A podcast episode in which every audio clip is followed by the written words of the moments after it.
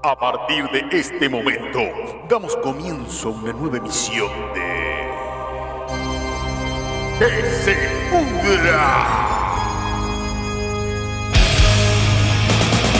Aquí damos voz y sonido a, a las hordas metaleras y su cultura.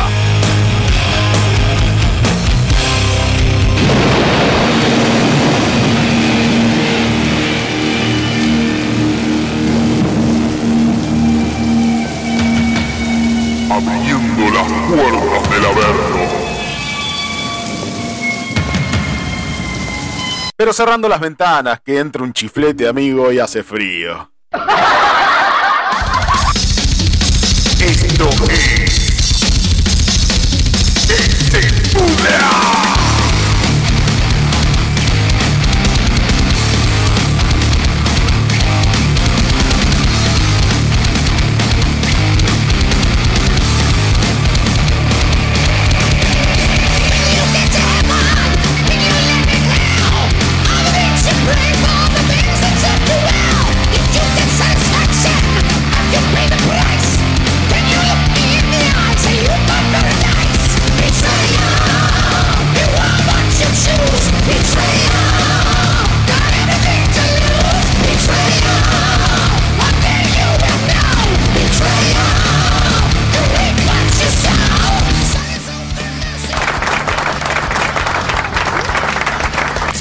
Bienvenidos a una nueva emisión de Que se pudra.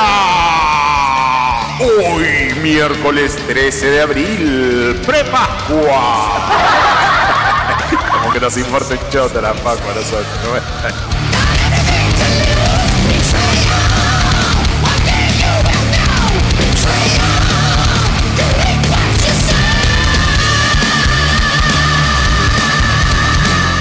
¿Cómo están todos del otro lado? ¿Cómo les va? ¿Qué cuentan? ¿Qué de divertido hicieron? el- Hola. Bueno, perdón. se me cayó el sonido en un momento. Por un segundo, no se asusten. Estamos acá, seguimos acá. Eh, sin, sin mucho más este, para agregar con respecto a esto de comenzar el programa. Chao, se quedó corto enseguida. Bueno, del otro lado tengo a Sergio Antonio Aguilar. Sergio, ¿cómo te va? ¿Qué haces, querido? Buenas noches, Damián. Buenas noches a toda la audiencia. ¿Cómo están? Bueno, sí, fin de previo a la Pascua. Qué, qué de notición. Como, Sí, dir- como diría Junque, Esto es un desastre. esto es un desastre. Si no estuviera tan caro, estaría para comer carne todos los días, ¿no? Comer asado todos los días. Hacer la contra nomás. Che, escúchame, Sergito, ¿qué estás haciendo? ¿Qué, qué, qué, qué fue de tu vida esta semana? Contame. Ah, una semana así ajetreada, pero bueno, nada, tranca, igual dentro de todo, todo positivo. Tocamos el viernes pasado con nuestra sangre. Bien ahí. Eh, una fechita salió así improvisada y que salió súper copada, así que eh, así que nada, nada, después de un poco de paseo, un poco de nada, tranca, ahora ya acá en la, la rutina de los miércoles con que se pudra. ¿Cómo nos, cómo nos, eh, no sé vos, yo sé que vos católico no sos, yo no, eh, quiero decirlo, este, pero digo, eh, cómo nos, nos transmite la locura, ¿no? El fin de semana y todo. Por más que vos no quieras, la locura de la gente se te, se te, se te corre hacia no. vos. Está mal la gente en la calle, no se puede creer, escuchame, yo hoy eh, eh, tuve un día complicado de laburo, estaba en la calle y, y veía lo que era el tráfico, todo. eh, y vos adivinás, viste, que es la gente que está loca pensando en ya en, bueno, ¿a Rajarse. dónde me trajo el fin de semana o qué carajo? Y entonces sube y está todo, vos ves que está la calle, es la calle que está nerviosa. Vos Toda, ves, toda la gente enajenada. sí. Se nota, sí, sí, sí, una, una, una locura, la verdad que una locura, y ahora no sé, van a salir todos rajando para apiñarse en la costa, está apiñado acá, se van a ir todo para allá, no sé. Por más pandemia que haya, por más recesión económica, eso no cambia, es increíble. No, no, no, eso no, no, mirá que te puedes ir cualquier día, dejate hinchar las pelotas, cualquier día podés irte acá, bueno, vos, vos sos de otra zona, acá tenemos Eh, tenemos el Parque Pereira para ir a, a- a tomarte un asado tranquilo a la naturaleza. En Verazategui, zona sur de Gran Buenos Aires, Verazategui. Claro, sí, ten- tenés, tenés lugares por todos lados donde podés buscar para pasar un lugar tranquilo, pero no, hay que ir. Hay que Hay rajar. que ir todos juntos. Hay que Y hay- rajar. no hay que- hay que comer huevo el domingo, ¿viste? y hay que comer pescado. Qué tradiciones boluda, bueno, está bien. Este, Sergito, hoy, hoy, este, mm, tenemos un pequeño cambio. No sé si vamos a tenerlo a Junque, lamentablemente debo decirlo, eh, porque está complicado con el laburo. Como bien saben, Junque hace sándwiches de miga, labura en una, en una, en una sanguchería y está de laburo hasta hasta el ojete. Entonces. justamente. si, está, haciendo sándwiches de atún, está puteando a Jesús, al Papa, a todo. Sí, no, hablando en off con él, no, a las mil y una le está pasando, así que bueno, no sé. Vamos a ver. En el transcurso del programa vamos a ver qué, qué es lo que pasa con Junque, a ver si, si despega de la sanguchería o lo, lo encarcelan ahí, lo tienen encima uh, casi. Ojalá, ojalá que despegue. Hoy teníamos pensado eh, hacer un debate, ¿no? Sobre qué era de lo que pensábamos hablar con Junge que había propuesto. Sí, sí, lo, habíamos publicitado en Instagram de que íbamos a hablar del metalero ayer y el metalero hoy. el eh, metalero de, los 80, de los 90 y el metalero actual. Bueno, bueno, si no es hoy será, será en otro momento. Veremos, vemos, vamos, vamos Vamos arrancando y vemos cómo terminamos. Si no lo meten en cana, porque casi se caga trompada con el Edenor porque le cortaban la luz en la sanguchería. Así que oíste como el yunque, poca pulga. Así que bueno, vamos, a ver cómo, es eh, la cuestión. Pero bueno, para, para arrancar este programa y sin irnos mucho, mucho en, en palabras, este vamos a arrancar como siempre, vamos a arrancar con este lo siguiente. Y ahora, en que se pudra. Noticias metaleras. Y para las noticias metaleras del día de hoy, eh, tenemos, tenemos, tenemos como noticia principal a Megadeth. Megadeth eh, cancela el show en Rock in Rio. Eh, Megadeth cancela el show en Rock in Rio. Eh, la cuestión dice que según el diario Globo de Río de Janeiro, el show de, de Megadeth que estaba programado para tocar en el, palco mundo eh, de Rock in Rio el 2, de septiembre, el día, en el día de metal, el día de, que habían designado para, para, las bandas de metal, este para aguantar que ahí está. Eh, no lo van a poder hacer. Pero lo curioso de todo esto, dice, eh, la banda liderada por Dave Mustaine ya tiene programada otra actuación para el mismo día que tendrá lugar en Estados Unidos, Texas. Pero lo curioso de esto que te voy a contar ahora es eh, de qué manera, por qué cancela el show y qué es lo que tiene programado para cancelar el show. Eh, ¿Vos te ves a Mega de tocando de telonero de alguien? Vos decís que es un tema de ego ahí, pero bueno, acá vinieron de telonero de Black Sabbath, por ejemplo. No, no, no, no, no de ego, sino de ellos tocan de telonero de alguien. ¿De a quién te imaginas que pueden llegar a tocar de teloneros ellos? Para cancelar el Rock in Rio.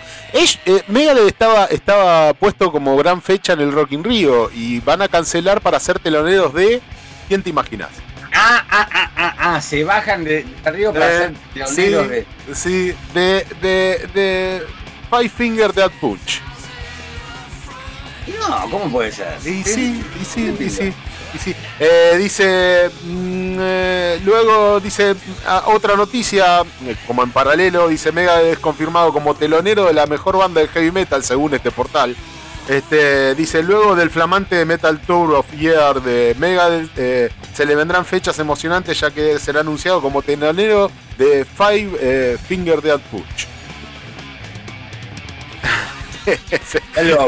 Sí, sí, sí, tiene unas cuantas fechas en Texas y justo se le cruzaba con el Rock in Rio y dijo, eh, no, no, me bajo del Rock in Rio, voy a ser telonero de Five de, los Dead Punch.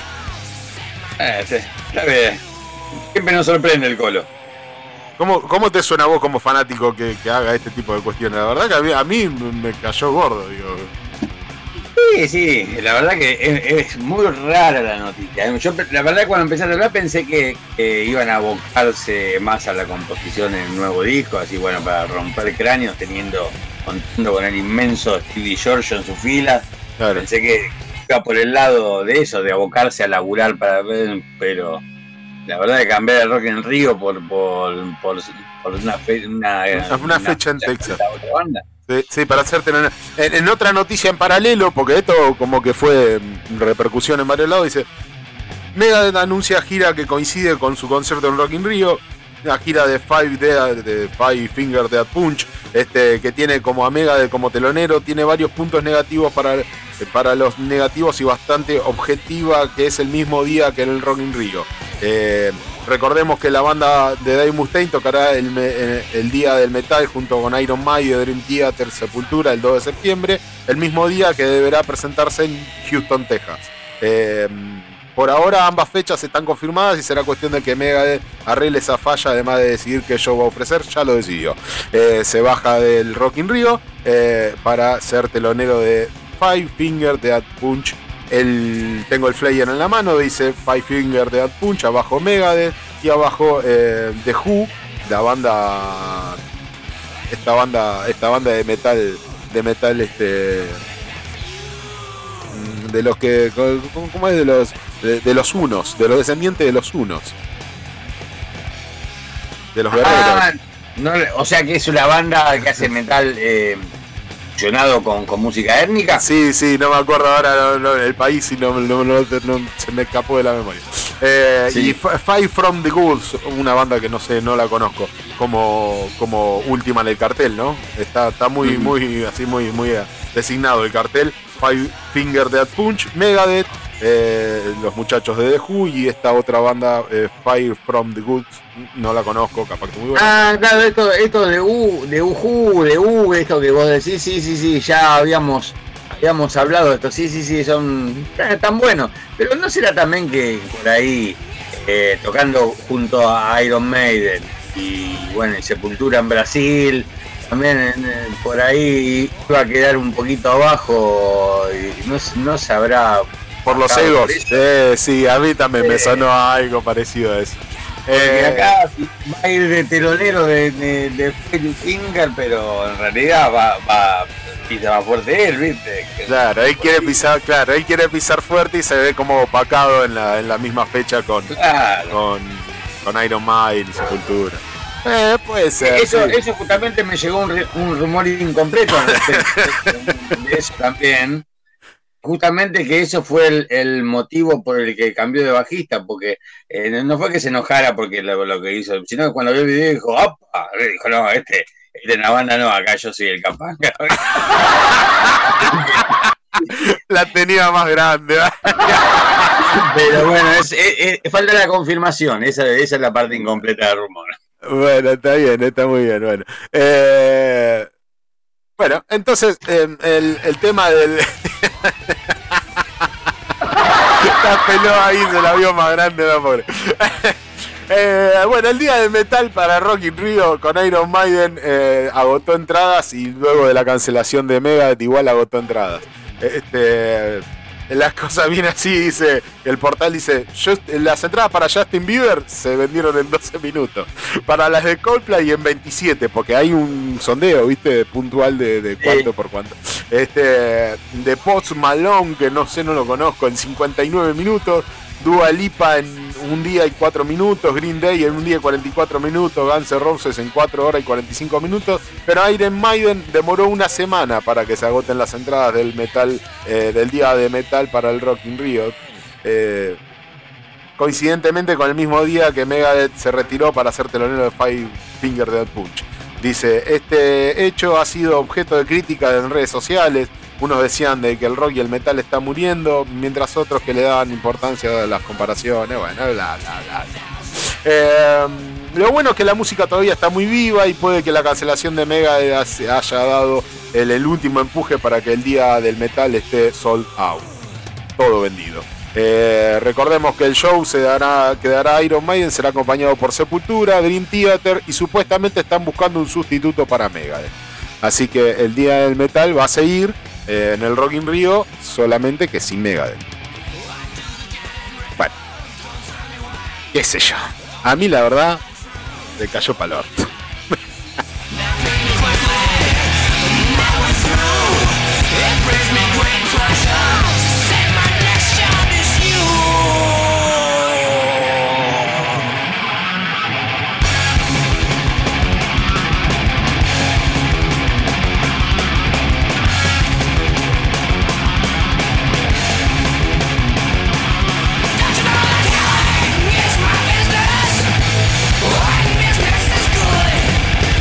Y en otro orden de noticias, este Sergito, conocemos a Jessica Di Falci, la nueva guitarrista de Crypta. Eh, no sabía que había cambiado guitarrista, pero bueno. Sí, sí, había escuchado que sí, sí, que se había retirado una, una de las guitarristas. Bueno, ahora, ahora les cuento, denme un segundo, ahora les cuento.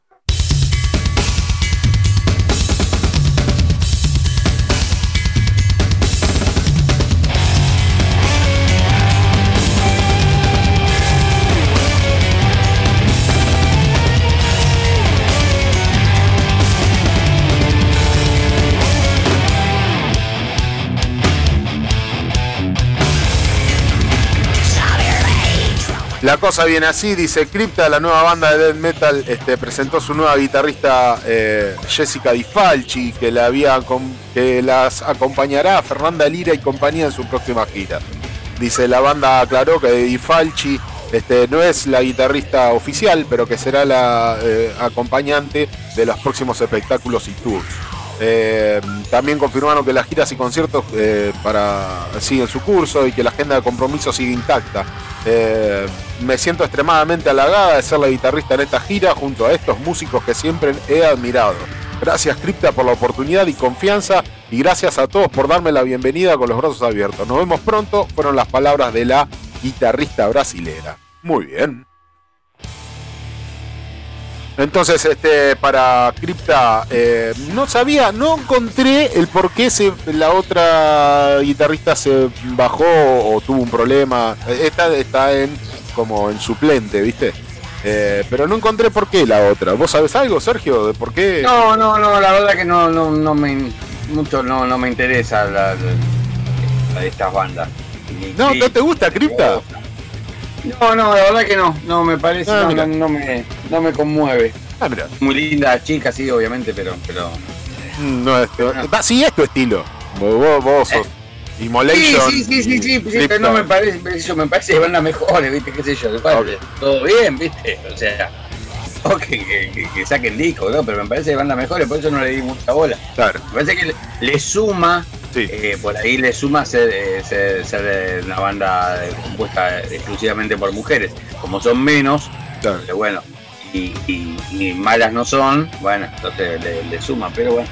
Bueno, entonces Crypta tiene nueva guitarrista, al menos suplente. Me hubiera gustado encontrar, pero no encontré, posta no encontré noticia del por qué se baja la otra guitarrista. Pero bueno, Crypta sigue, sigue con su gira y sigue con, con todo lo que tenía previsto con una guitarrista suplente de Falchi en este caso.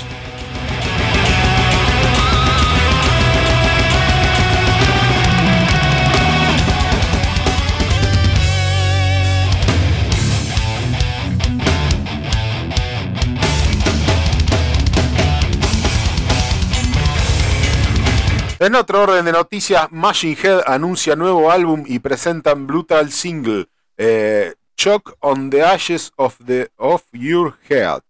Vamos a escuchar un gachito, a ver, a ver qué les parece.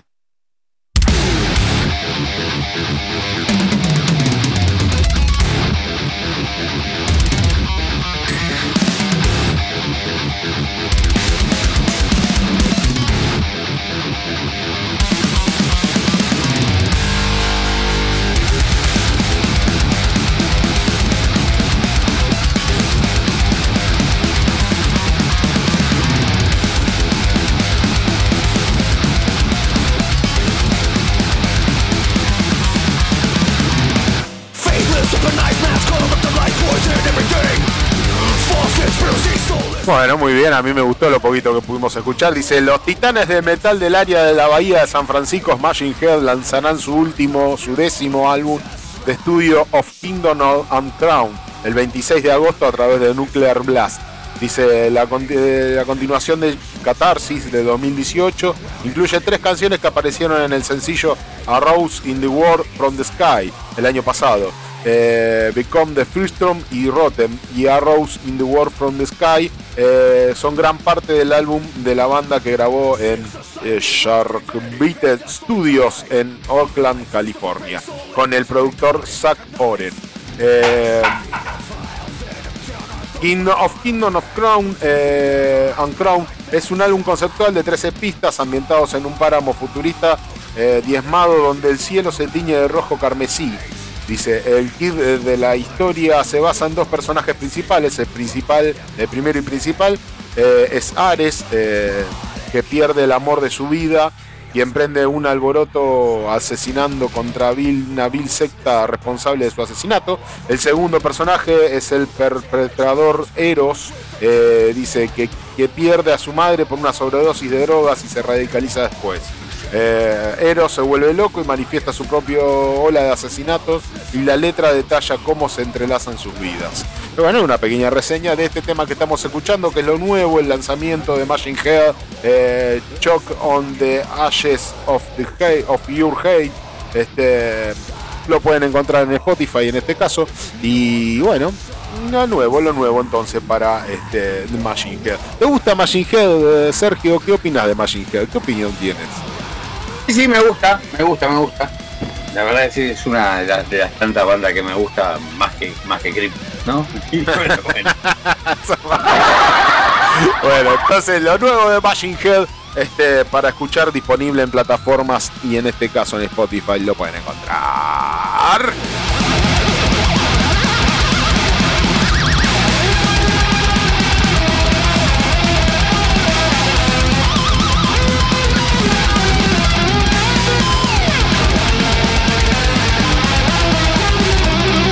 Y con esta hermosa musiquita de fondo, monumental, así fue el primer show de Testament con Dave Lombardo. Pueden encontrar un video en YouTube de cómo fue el desempeño para, de Dave Lombardo para Testament eh, que dieron inicio para este 9 de abril pasado este, en el Teatro Fremont de San Luis Obispo, California. Eh, dice, el espectáculo marcó la primera aparición de, en Testament de Dave Lombardo desde la que se reincorporó a principios de este año. Este, estuvimos diciendo acá en que se pudra que tenía nuevo baterista, nuevo baterista, que cuál era el baterista, cuál era el baterista. Dave Lombardo es el nuevo baterista y el 9 de abril pasado se presentó por primera vez. Muy bien. Miembro original de las leyendas del thrash metal Slayer, Lombardo fue el baterista que participó en el álbum de estudio de 1999 de Testament de Gathering, que también marcó la primera vez que la banda trabajó con el por entonces prometedor productor e ingeniero británico Andy Sneap. Este, así un disco muy importante ese de Testament, ¿no? Hubo un, cambio. Un, giro. Sí, sí, un giro a, bien a, más mucha más violencia, sí, sí, la verdad que un cambio muy importante en Testament marcó la entrada de Lombardo. Dice. Ahora lo va a Sí, dice Igual ahora ya estaba sonando un caño Testament, últimamente sí, sonando sí, sí, sí, sí, impresionante. Dice, los miembros de Testament discutieron el regreso de Lombardo a la banda durante la aparición del 1 de marzo en Liquid Metal Sirius XM con el presentador José Magnin. Maguín. Eh, luego, cuando se preguntó, cuando se le preguntó si tenían que hacer una nueva audición física para el puesto de baterista en Testament, esta vez Dave eh, bromeó. Acabo de enviarles un enlace a mi Wikipedia. He hecho estos discos, incluido uno tuyo. ¿Puedo volver? impresionante. Bueno, eh, entonces el Dave Lombardo ya se presentó, ya es parte de estable de Testament. Increíble, increíble. Cómo se conocen estos muchachos y cómo se dan una mano entre ellos y enseguida entre ellos se resuelven al toque. Sergio, ¿conocías vos algo del mítico Maryland Dead Fest 2022? No, no, no, no. Bueno, yo tampoco. Dice, si existen buenos festivales de metal en el mundo, definitivamente tenemos que considerar el mítico Maryland Death Fest. Yo no lo conocía, pero bueno. Evidentemente, de, death metal? De metal, la cual uno de los más grandes y famosos festivales de death metal en el mundo. Sin embargo, al parecer las cosas no irían muy bien para los organizadores y aprovecharon las redes sociales del evento para comunicar que esta podría ser la edición, la última edición del festival. Dice, lamentamos informarles que no organizaremos ningún festival en el 2023, incluido Maryland Dead Fest. Existe la posibilidad de que 2022 sea la última edición del Maryland Dead Fest, este, pero no podemos determinar eso en este momento de una forma o de otra. Dice, lo que podemos decir ahora es que vamos a hacer una pausa y decidiremos durante este descanso tan necesario si el festival realizará en el 2024. Dice, mm, hay muchas variables en juego, afectarán la decisión probablemente de traerlo en el 2024, incluyendo el estado del mundo y si tenemos la capacidad de poner otras cosas en nuestras vidas, en orden, otras cosas en nuestra vida, este, y en suspenso para darle eh, al evento el tipo de atención que siempre ha necesitado y merecido. Eh, eh, bueno, sí, no conocía. ¿Qué, qué, qué festival de, de, de metal de metal de Dead Metal hay? Así conocido. ¿Vos conocés alguno que sea muy puntual de Dead Metal? No, no, no, no he indagado al respecto. Lo que pasa es que, que en Europa generalmente vos ves a veces las grillas de los festivales que suelen hacer que son de festivales de dos días o tres, que empiezan temprano, que tienen por ahí dos escenarios y, hay los festivales que son impresionantes, tienen, eh, no sé, por ahí tiene 10 bandas por escenario y entonces, bueno, justamente ese, tenés eh, hiperpopulares con bandas, em, con bandas emergentes, bandas más nuevas, todo, eh, y creo que es muy común allá. Ellos lo, ven como algo ya, ya común, es un festival eh, más quizás. Bueno, entonces, el de Maryland aparentemente no va más. Ahora les voy a contar al guitarrista de Meyuga sobre el disco Inmutable. Vamos a escuchar lo nuevo de Meyuga. Eh, vamos a escuchar un poquito de lo nuevo de Meyuga, del nuevo disco de Meyuga. A ver.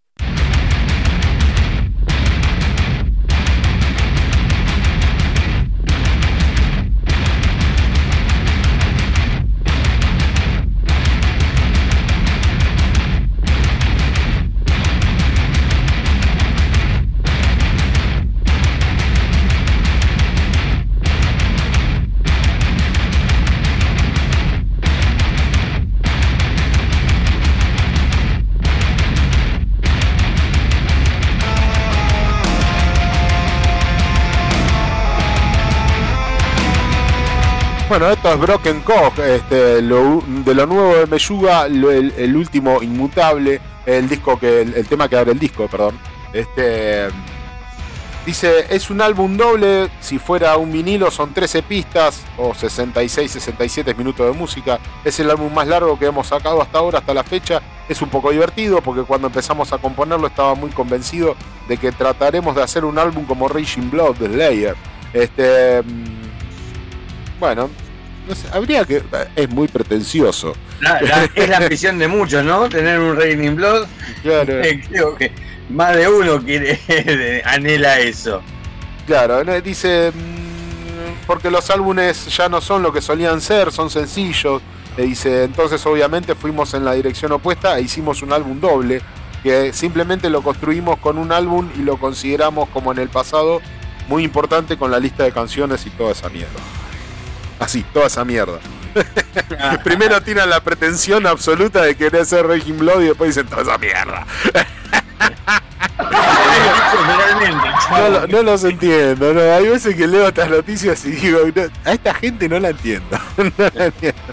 Este, para nosotros fue como siempre lo hemos, este, como siempre lo hacemos, tratar de encontrar el sonido, el sonido meyuga original, dice, como lo mantenemos, pero lo hacemos interesante para nosotros y él continuó por, e, por eso por, eso he sido nuestro modus operandi todo el tiempo. Dice si, en tratar de encontrar el sonido de Meyuga original y cómo lo mantenemos. Dice si nos complacemos a nosotros mismos complacemos a nuestros fanáticos y así es como ha sido. Ha sido siempre para Meyuga dice así que eso es lo que debemos cuidar concluyó Hanstrom el líder de Meyuga eh, bueno está bien pero después no salgas diciendo toda esta mierda. y que querés hacer como Rey Blood. Ok, escuchemos entonces Meyuga, eh, búsquenlo, en Spotify lo pueden encontrar. Eh, Inmutable es el disco de lo nuevo Meyuga y este es el primer tema el que abre el disco, este Broken Cock. Así que, bueno, escuchémoslo y después vemos. ¿Qué les parece?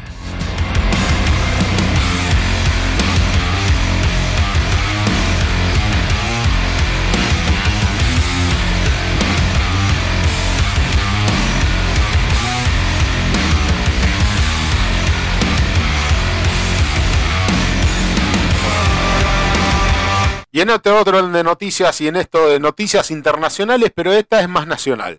Tarja Turnen recibirá reconocimiento como artista distinguida en Rosario, en Argentina, acá, en el país. Claro, porque vivió en Rosario ella, ¿no? Claro, sí, no sé, no, me parece que el tiempo que vivió acá vivió en Capital, pero Ah, ¿sí? su Mm. paso por Rosario, no, va, no sé, por ahí estoy, estoy perdido. Pero bueno, ahora, ahora les cuento, ahora les cuento, no se impacienten. Ah, no, Fito Páez vivía en Rosario, cierto, me confundí. Siempre estuvo cerca.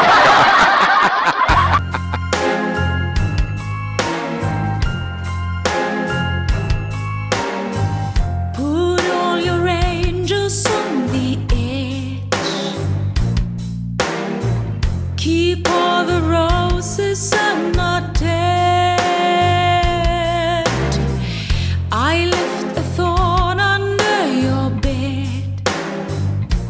Bueno, la cosa dice así, dice, según un anuncio publicado a través de la fan page de Tarja Turnen, este, la cantante finlandesa será homenajeada en Rosario y se la nombrará artista distinguida. Dice, la publicación ha hecho, eh, ha hecho que explotar de emoción a los seguidores de la cantante, sobre todo a quienes residen en la parte de Argentina, que seguramente verá la presencia de Tarjan y para recibir el reconocimiento. Qué minón Tarja, ¿no? ¿Cómo me gusta Tarja? Eh, no, no, no, no opino. ¿No? ¿No te gusta Tarja? Están, están escuchando. Están escuchando ahí al lado tuyo. Dale, pelotudo. Decí que está buena, dale. Decile y te rompo la boca. Dice, en el marco de su visita a la ciudad de Rosario programada para el 21 de abril de 2022 y en donde brindará un show en el Círculo de Rosario, en el Consejo Municipal, este, le dará una distinción. Eh, en su sesión del 23 eh, de marzo, dicho el Consejo votó y aprobó por un- unanimidad el proyecto impulsado por la concejala Ana Laura Martínez, donde se nombra como artista distinguida a la cantante finlandesa Tarja Turnen, eh, mundialmente conocida como Tarja. Dice, el día del, conocimiento se, le será entregado los distintivos y seguramente será una fiesta. Ahora, todo muy bien, ¿no? Yo, encantadísimo chocho de la vida, más que nada para el mundo metalero, de que en Rosario se le entregue a Tarja Turnen, una artista finlandesa, este, una mención honorífica y todo. Pero dedicaron una sesión de- de- del consejo para determinar si le daban o no le daban un, un premio a Tarja, un, pre- Sí, un sí, reconocimiento. A mí también me, me da igual que, que como decís vos, me, me cae bien justamente que haya un reconocimiento a, a un artista que está dentro, eh, de- es, bueno, está dentro del metal, o sea, más que eh, ella es una cantante tipo lírica, lo que vos quieras, eh, está dentro del mundo del metal. Así que está bueno por ese lado, pero también tiene su, su parte de locura, ¿no? Sí, está- que-.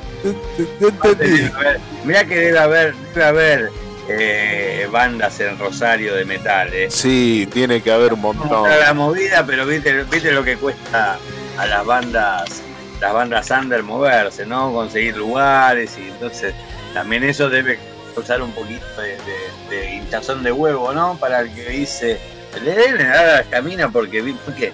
porque viene de Finlandia, ¿de dónde viene? Por eso le dan un premio. Más de uno debe decir eso, ¿eh? y con justa razón.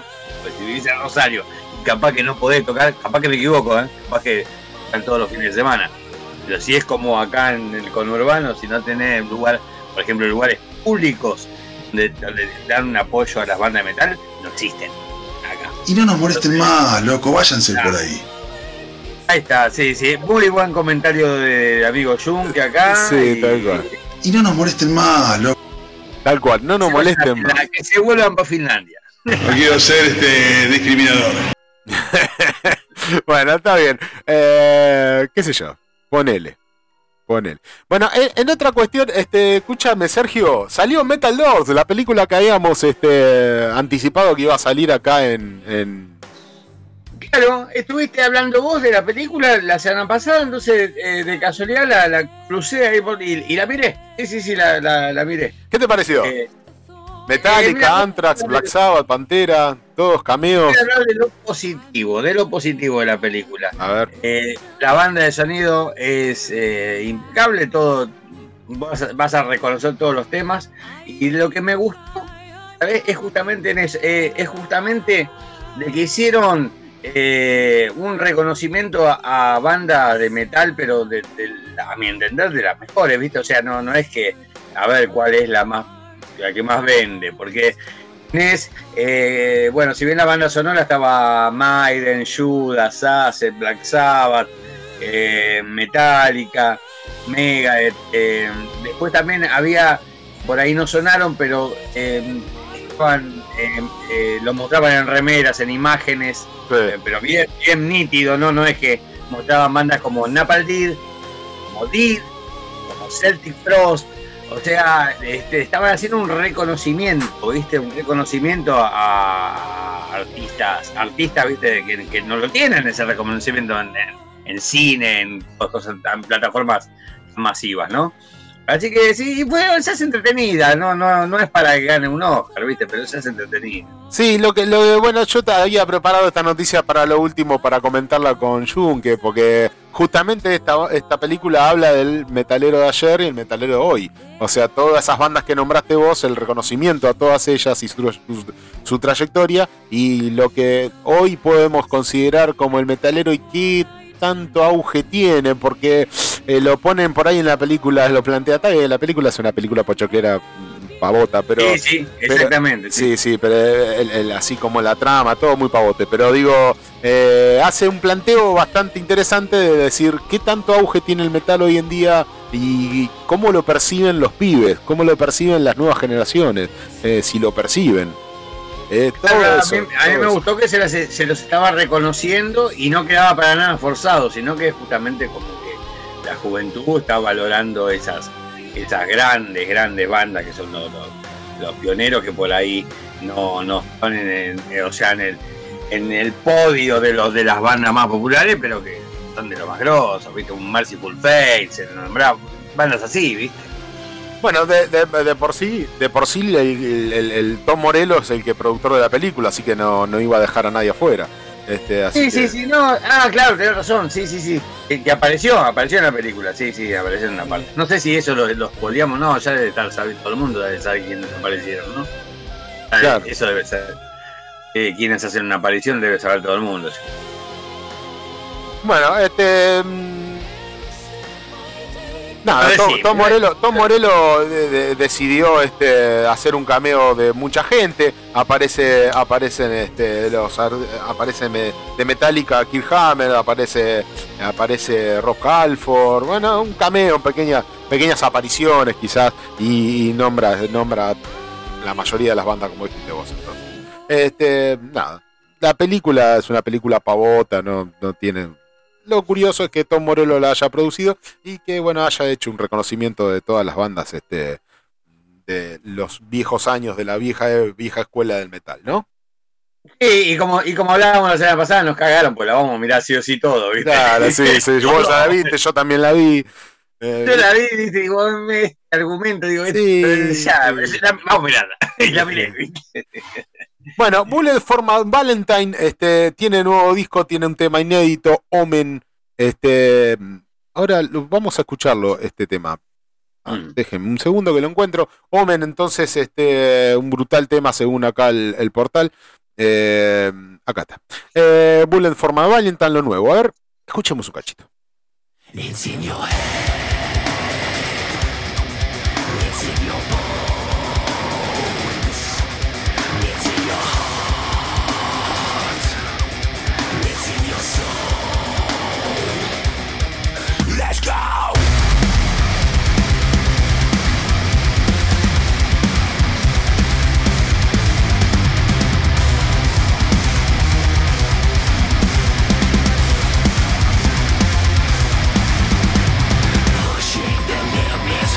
Bueno, la noticia dice más o menos así, dice Bullet for My Valentine no deja ninguna parte del cuerpo sin tocar en Omen, dice un nuevo sencillo que la banda, mm, ninguna parte del cuerpo sin tocar, qué sensual.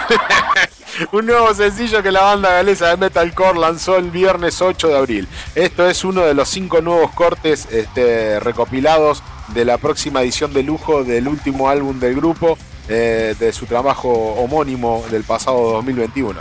Este, Bullet for My Valentine Dice, bueno, hace una descripción del tema, dice, está en tu cabeza, está en tus huesos, está en tu corazón, en tu alma. Vocifera el vocalista Matthew Tuck. Dice, al principio de Omen, una canción que muestra brillantemente la habilidad eh, practicada de Bullet for My Valentine para las dinámicas despiadadas.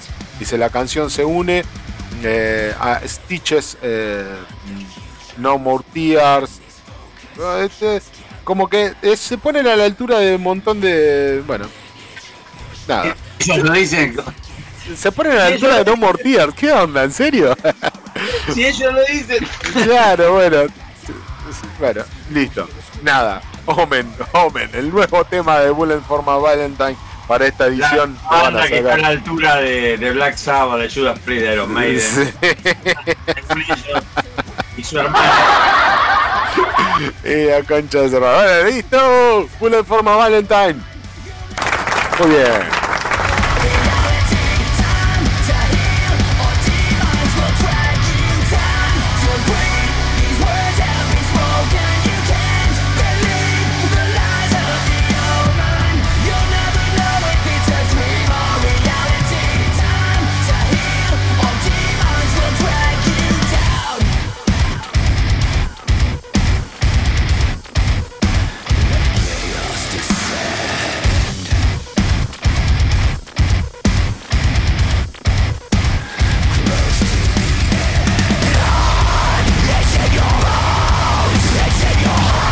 Bueno, y ahora con otra noticia de por medio, dice Dragon Force y la miseria que le pagaron este, Guitar Hero por usar Throw, Defy and the Flames. Este tema que vamos a escuchar un cachito sas ahora.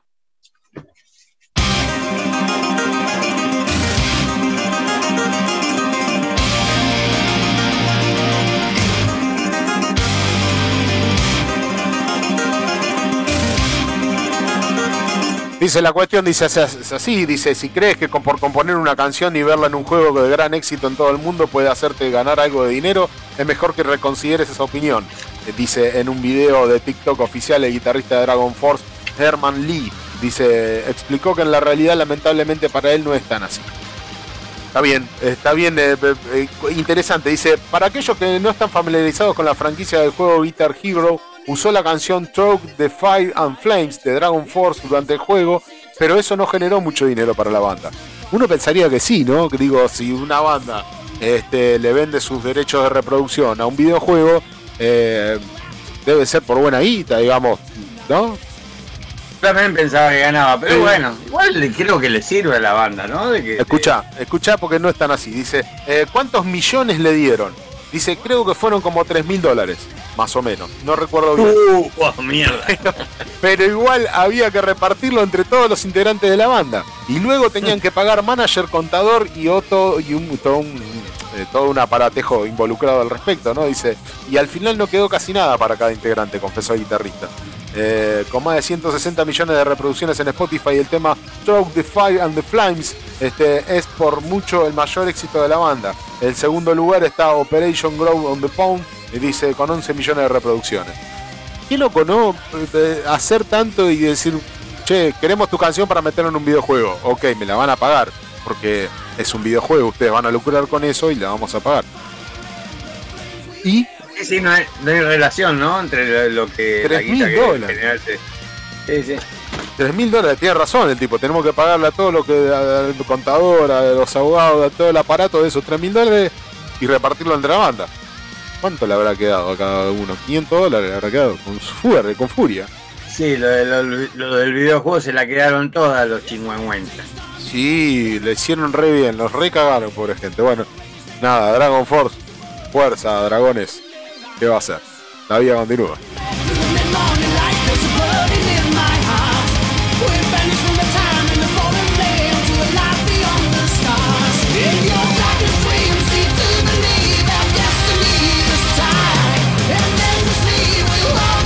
A los que seguro no van a poder cargar nunca es a esta gente.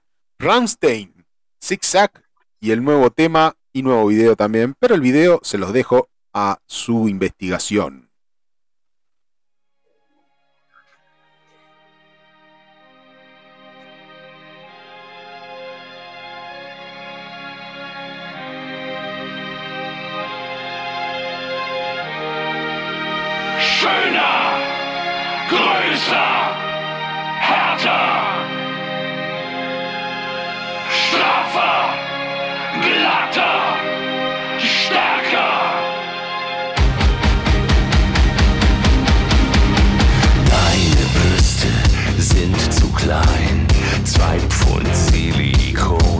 Fein.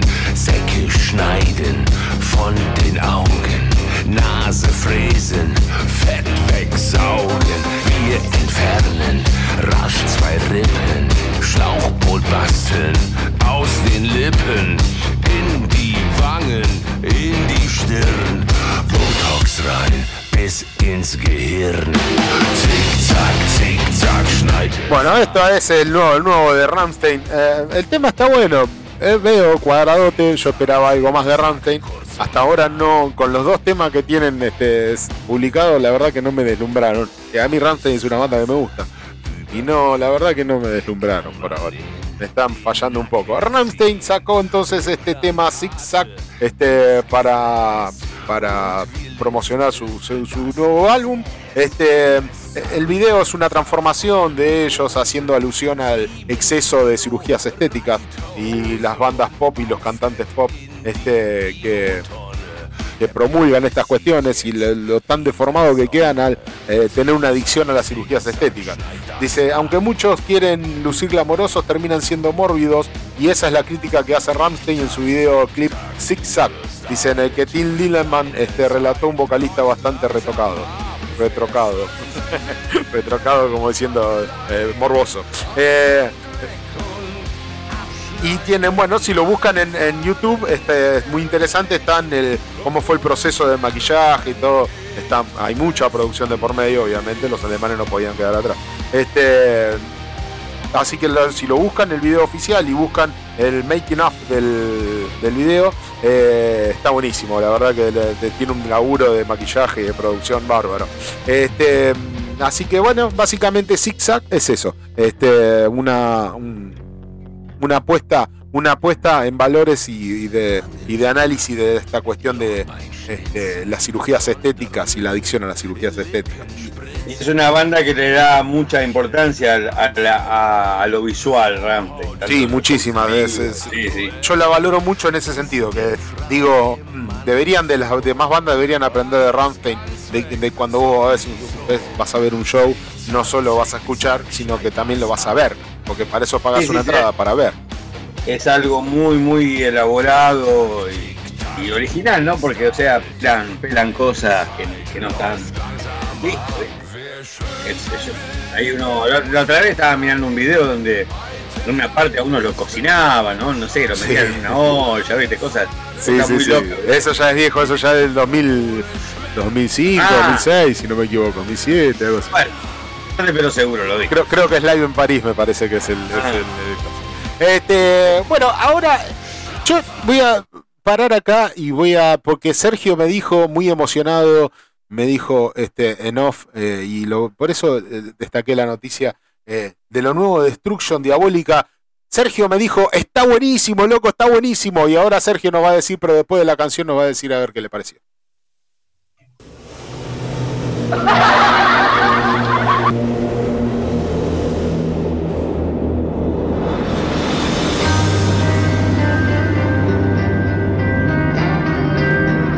Porque a vos te encantó, ¿no, Sergio? Lo nuevo de Destruction Diabólica. ¿Cómo te gusta chusear, eh? ¿Cómo te gusta? eh? ¿Sabés qué? ¿Qué? Voy a tener cuidado con, con- con los mensajes, ¿viste? Voy, voy a ver de escribir mejor. voy a escribir los mensajes. Un día va a salir un audio acá, ¿viste? Gente, ¿viste? Diciendo esto es una mierda. Esto no, El 8 de abril. no es la intención de. de- de- ¿Eh? no, no es la intención, pero bueno. El 8 de abril se estrenó el disco Diabolical de Destruction, de los fanáticos del trash podrán escuchar un trabajo muy firme del estilo de Shamer, Shemier, eh, es decir, un metal bastante tradicional, así lo definen. ¿Vos qué opinás? ¿Es bastante tradicional?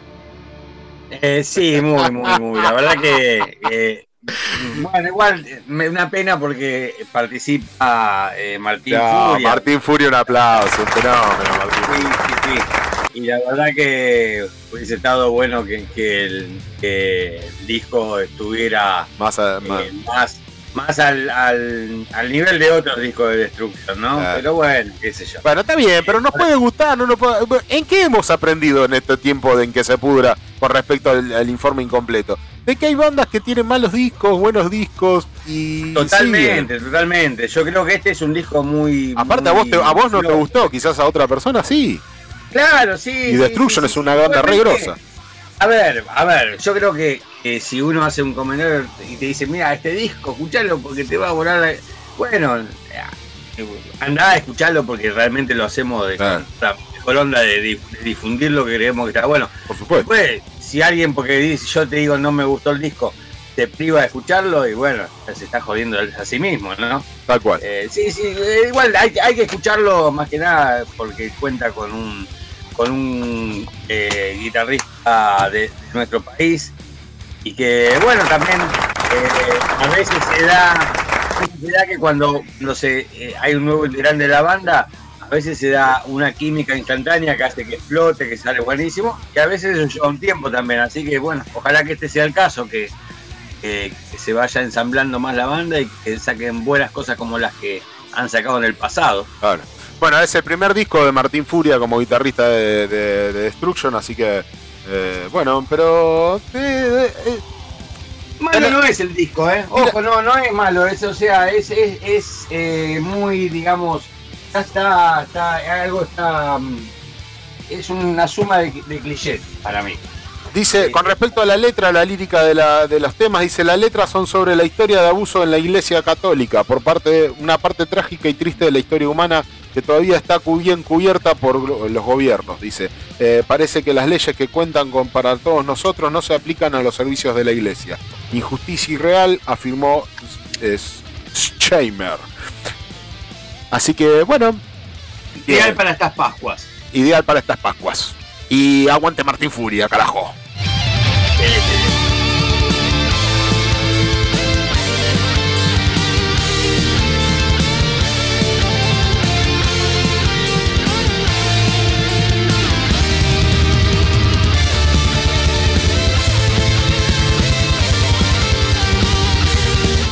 Y ahora les voy a volver a pasar, estábamos escuchando de fondo a Creator, pero se los voy a pasar un cachito más desde el principio. Creator publica un videoclip eh, de su single Strong, Strongest of the Strong, que es lo que vamos a escuchar ahora. Se lo voy a pasar un cachito, a ver, un ratito nomás.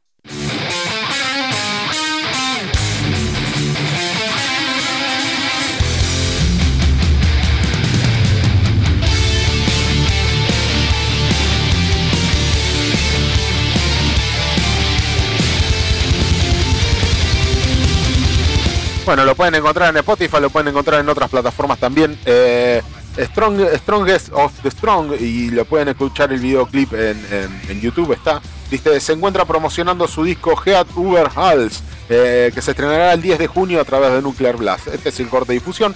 Dice Mike Petrosa, eh, guitarrista y vocalista de Creator, comentó Strong, Strongest of the Strong eh, representa a todas las personas de este planeta que se esfuerzan por convertirse en una fuerza del bien en un mundo lleno de muchos males.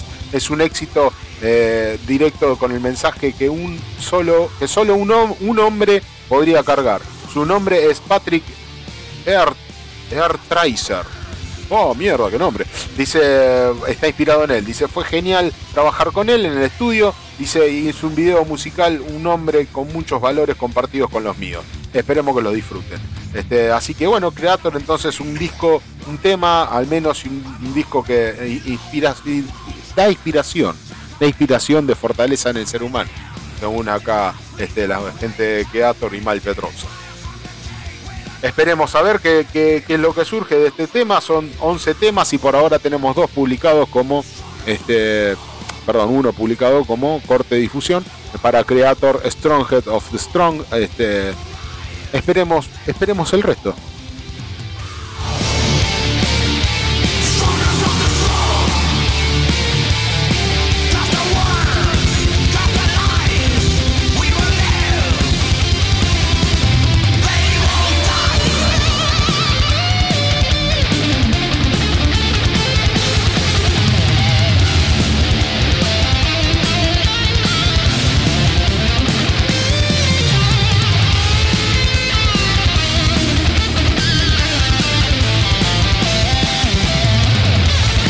Bueno, y con este hermoso tema vamos a dar finalizadas las noticias metaleras para el día de la fecha. Sergito, no te vayas, no se vayan. Sergio y el informe incompleto. Tenemos entrevista a la gente de Noon desde Montevideo y muchas cosas más. Miguel Literatura y Metal. No se vayan, quédense en que se pudra. Quédense.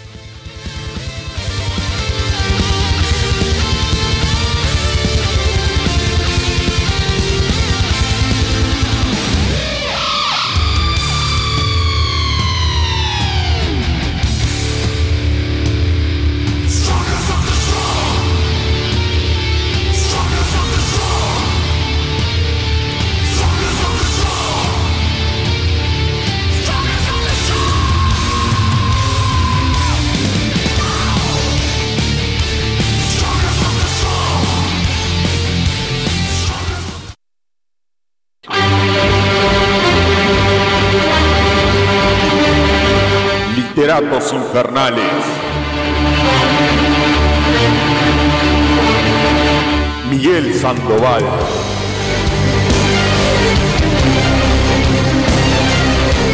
Que se pudra.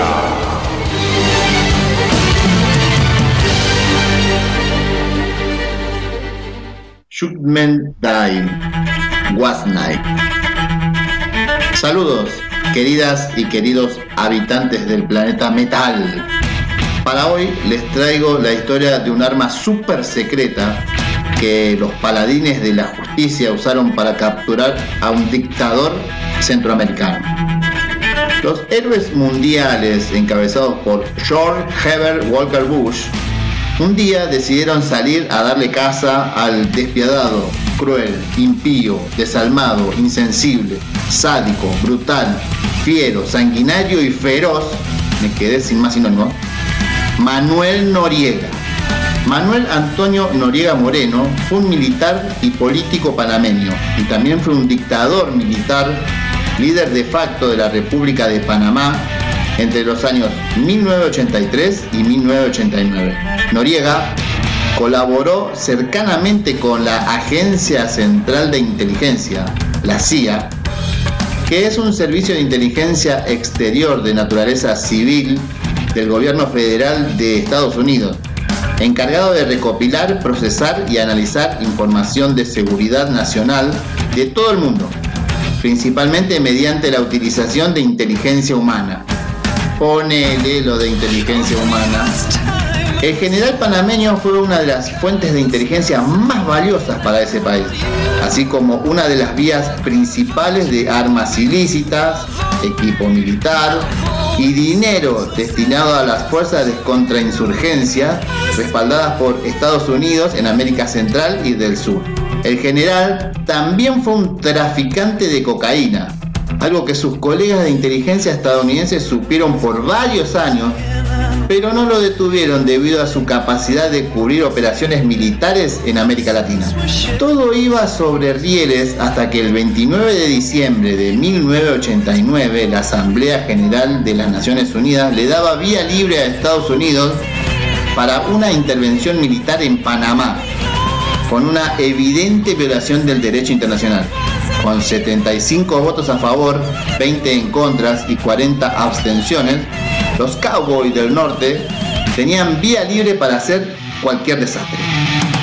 La acción militar estadounidense tenía como propósito desmantelar a las fuerzas de defensa de Panamá y capturar a Noriega, que era acusado por la justicia estadounidense de delitos de extorsión y narcotráfico. El resultado de esa locura pacifista fue la destrucción de gran parte del barrio popular El Chorrillo. Y también fueron afectados otros importantes sectores de la ciudad de Panamá y de la ciudad de Colón. Además, se produciría un número indeterminado de muertos civiles y militares. Existen diversos informes que indican que se cometieron varios crímenes de guerra. El Comando Sur del Ejército de los Estados Unidos reportó la muerte de 314 militares panameños, 202 civiles de la misma nacionalidad y 23 soldados estadounidenses. Mientras que la Iglesia Católica Panameña ha estimado que en la invasión se produjeron 655 muertes por el lado panameño, de los cuales 314 eran militares y 341 civiles. El nombre de la operación fue Causa Justa, Just Cause. La expresión del inglés just cause es ambigua y puede ser traducida al español como causa justa o como una expresión coloquial que hace uso de una abreviación popular al transformar just because en just cause y traduciéndose como solo porque sí. Después de la invasión, Noriega estuvo escondido durante unos días en la casa de su amante, Vicky Amado, hasta que se trasladó a la Nunciatura Apostólica de Panamá el 24 de diciembre y estaba amparado por el nuncio Sebastián Laboa. Al ver que no podían entrar por la fuerza en la oficina diplomática de la Santa Sede, el ejército norteamericano optó por poner en funcionamiento su arma secreta. Ustedes pensarán que sacaron una pistola de rayos hipnóticos que apuntaron contra el dictador y así tener control de su ser? No. Se imaginarán que tenían una super aspiradora y cuando Noriega se acercó a una ventana lo chuparon como si lo abdujera un plato volador? Tampoco. Creerán que llamaron a Flash y con su super velocidad entró a los santos pedos a la embajada, tomó al militar y salió sin que nadie notara nada más que el zumbido de sus pasos? Mucho menos. Los Johnnies colocaron al- alrededor del edificio parlantes gigantes con lo que iban a atormentar al dictador panameño, enclaustrado en la embajada vaticana. El general Noriega era un reconocido amante de la música de ópera. Entonces, los estadounidenses conectaron los altavoces a la transmisión del Southern Command Network, la emisora militar norteamericana en Centroamérica. Inicialmente la estación no fue consciente de la naturaleza de la operación y durante los dos primeros días reprodujeron una lista de canciones navideñas tal como estaba programado. Sin embargo, el 27 de diciembre de 1989, un comando del ejército gringo llamó a la emisora y les explicó el plan. Casi de inmediato, las voces de Frank Sinatra, Ella Fitzgerald y Tony Bennett fueron reemplazadas por los riffs de guitarra de Eddie Van Halen y Slash, los alaridos de Axel Rose y Jim Morrison y los gritos de The Clash y Black Sabbath. La lista de canciones era variada y fue cuidadosamente construida no solo por su estridencia, sino también por su valor irónico.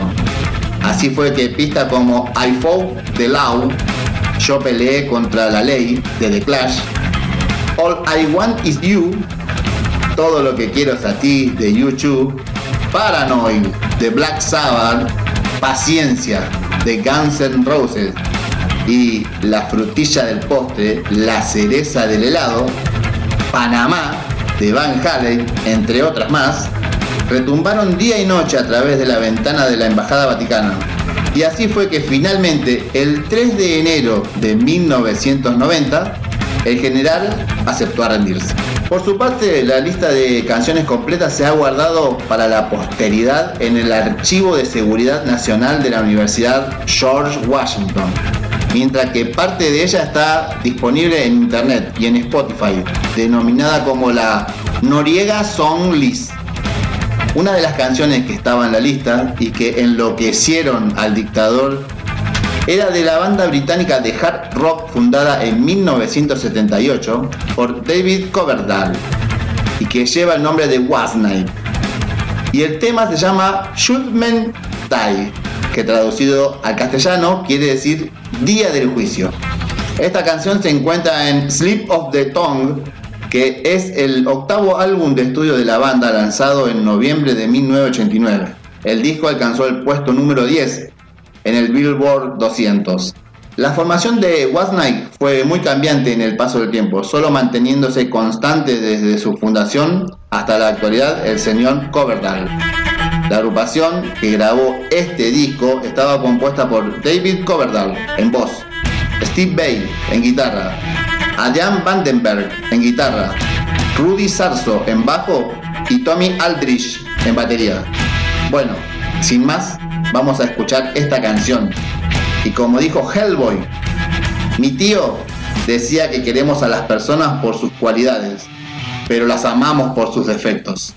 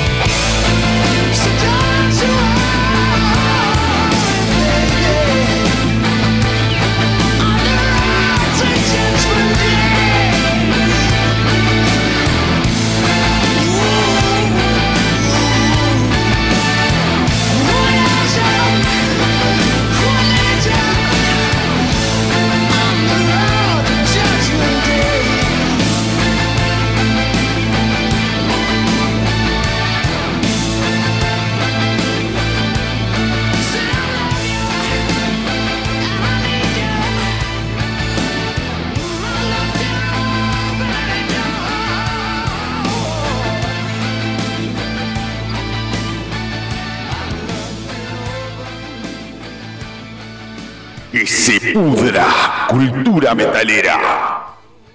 A ver cómo suena esta gente.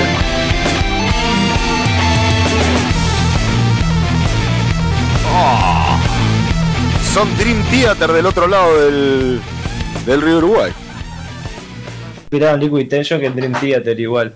Es una de esas.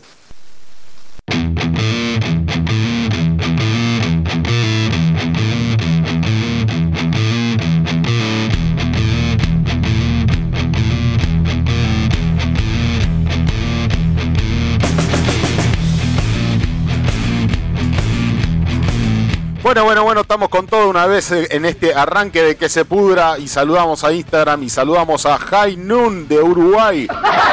Muy bien. Qué grande, Noon. Che, eh, gente de Uruguay que hace metal progresivo o metal eh, metal experimental. ¿Cómo sería? Va. ¿Metal progresivo o metal experimental? Buenas, buenas muchachos. ¿Cómo les va? Hola, buenas, ¿cómo va? Buenas noches. Preséntense, preséntense. ¿Quiénes están al habla? ¿Quiénes están al micrófono? Eh, por acá, Kike Ribeiro, bajista de Hainon. Muy bien. Y por acá tenemos a Rodrigo Ortega, guitarrista de Hainon. Bajista y guitarrista entonces. Y, y después, y después tenemos al baterista que es. Eh, Bruno Escurcel, baterista. Tenemos también a eh, Federico Sosa en la segunda guitarra y a Gabriel de Cola en teclados. Muy bien, muy bien, muy bien. Gente de qué parte de Uruguay, chicos? Eh, somos todos de Montevideo. Eh, somos todos de capital, digamos. ¿Y qué carajo estaban haciendo? Cuenten, cuenten. Díganlo, Ahora, digan lo que estaban haciendo, digan. Estamos fumando un poquito. No, de no, esas cosas no se hacen, no. Es de chicos malos eso. No, sirve acá todo sirve, para la Acá todo el inspiración. mundo fuma, es. Eh, eh, sirve para la Acá inspiración. La farmacia. ¿Sirve para la inspiración? Había un, había Sí. un acá, acá hay un gran artista de metalero que ustedes seguramente lo conocen, a Claudio Connor, que tiene un tema que se llama El humo de la verdad, eh, que hace justamente referencia al humo de la marihuana en el, en el contexto de un desarrollo filosófico y espiritual de, desenvolvimiento espiritual. ¿E- ¿Es así? ¿Ustedes consideran que puede ser algo así o no? Y mirá, eh, un dato picante es creo que no hubo ningún ensayo sobrio. Eh, desde que arrancamos a tocar, ya Sí. hace como tres años. De Sí. hecho, en realidad hay una anécdota interesante al respecto. Eh, hace poco está- eh, habíamos estado grabando un live session en una sala de acá que tienen un buen equipo, tiene una buena consola y estábamos grabando ahí para hacer sacar unos videitos, un poco de material. Y probamos primero las tomas medio sobrios, ¿viste? Porque dijimos, "Ta, vamos a encararla, no sé qué. ¿Sabés qué? Si nos trancábamos todo el tiempo. Después fuimos a la pausa, nos fumamos uno y salimos todo de corrido divino. Nos tomamos una cerveza también en el camino ahí. Ah, mira. Y bueno, está, no, cambió todo. Cambió todo, sí, sí. Bueno, eh, el humo de la verdad, eh, entonces a ustedes les funciona. Sí, sí, sí, sí. Ponele, sí, eso somos, es, es funcional, ¿viste? Podemos estar re loco, podemos no estar re loco, pero igual funcionamos. Eh, pregunto, bueno, entonces, este, ¿qué, qué, qué es Hainun? ¿Qué, primero, ¿qué significa Hainun? Uf. En realidad, el significado como literal significaría el, el- el pico del sol, ¿viste? El cenit del sol. Sí. Eh, serían las 12 en punto del mediodía, digamos. Tiene como una referencia también a películas de cowboys viejas, digamos. Y viene de un par de lados más también. Tiene algunos significados internos, algún chiste interno metido en el medio. Pero viene como de ahí, ponele. Sí, es como el chiste de los Simpsons de funciona a varios niveles. Son, Sí. son varios, son varias referencias que hoy dijimos, bueno, está, dejamos esto de nombre. La banda nace como un proyecto durante la adolescencia de Rodrigo Ortega y Bruno Escurcel. ¿Quién es Escurcel? ¿Quién es Ortega? Escurcé sería el baterista, que en realidad en un principio era el otro guitarrista de la banda. Teníamos otro batero cuando recién arrancamos. Ok. Y no arrancamos tan hace, hace tanto, digamos, como el periodo de la adolescencia. Eh, pero habíamos tenido un proyecto juntos con Bruno cuando teníamos 15 años, pero nunca llegamos a nada. Habíamos compuesto un montón de cosas. Y, o sea, no es que usamos eso, nos inspiramos en lo que teníamos antes, queríamos hacer algo nuevo. Sí. Y eso empezó uh, eh, uno o dos años antes de pandemia, creo, la idea esa, que fue 2018. Sí, 2018 por ahí. Ok. 2017, 2018, y ahí arrancamos a empezar a escribir los temas con él y fuimos juntando a- al resto de la banda. Ok, ok. Eh, mm, un detalle, un detalle buenísimo de High Noon es que hace poco tocaron con Áspera. ¿Cómo les fue Sí. en esa fecha? ¿Cómo fue en esa fecha y qué, qué- qué tal les, qué, qué tal les pareció? ¿Qué tal les salió? Y fue como algo surreal, porque nosotros ya hacía años que escuchábamos Áspera.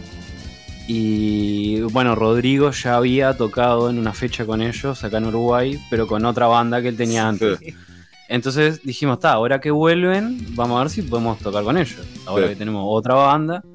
Y, y literalmente le, le preguntamos al organizador unas seis o siete veces si podíamos tocar y bueno, él en algún momento aflojó y, to- y tocamos con ellos. No, y, y nos puso de banda invitada ahí, la, y la verdad re bien, como siempre, aquellos son unos cracks, como la primera vez que vinieron, súper humildes, eh, re hablaron con nosotros, estuvieron ahí, la verdad son re buena gente, tremendo. Sí. La verdad, tremendo estuvo. Ok, ok. Eh, eso fue ahora, eso. ¿Y, y qué, qué, mm, ahora, ¿cu- cuándo fue eso? ¿Hace un- dos semanas atrás? Fue el viernes, el viernes pasado, si no me equivoco. Sí fue, creo que hace una semana, ¿no?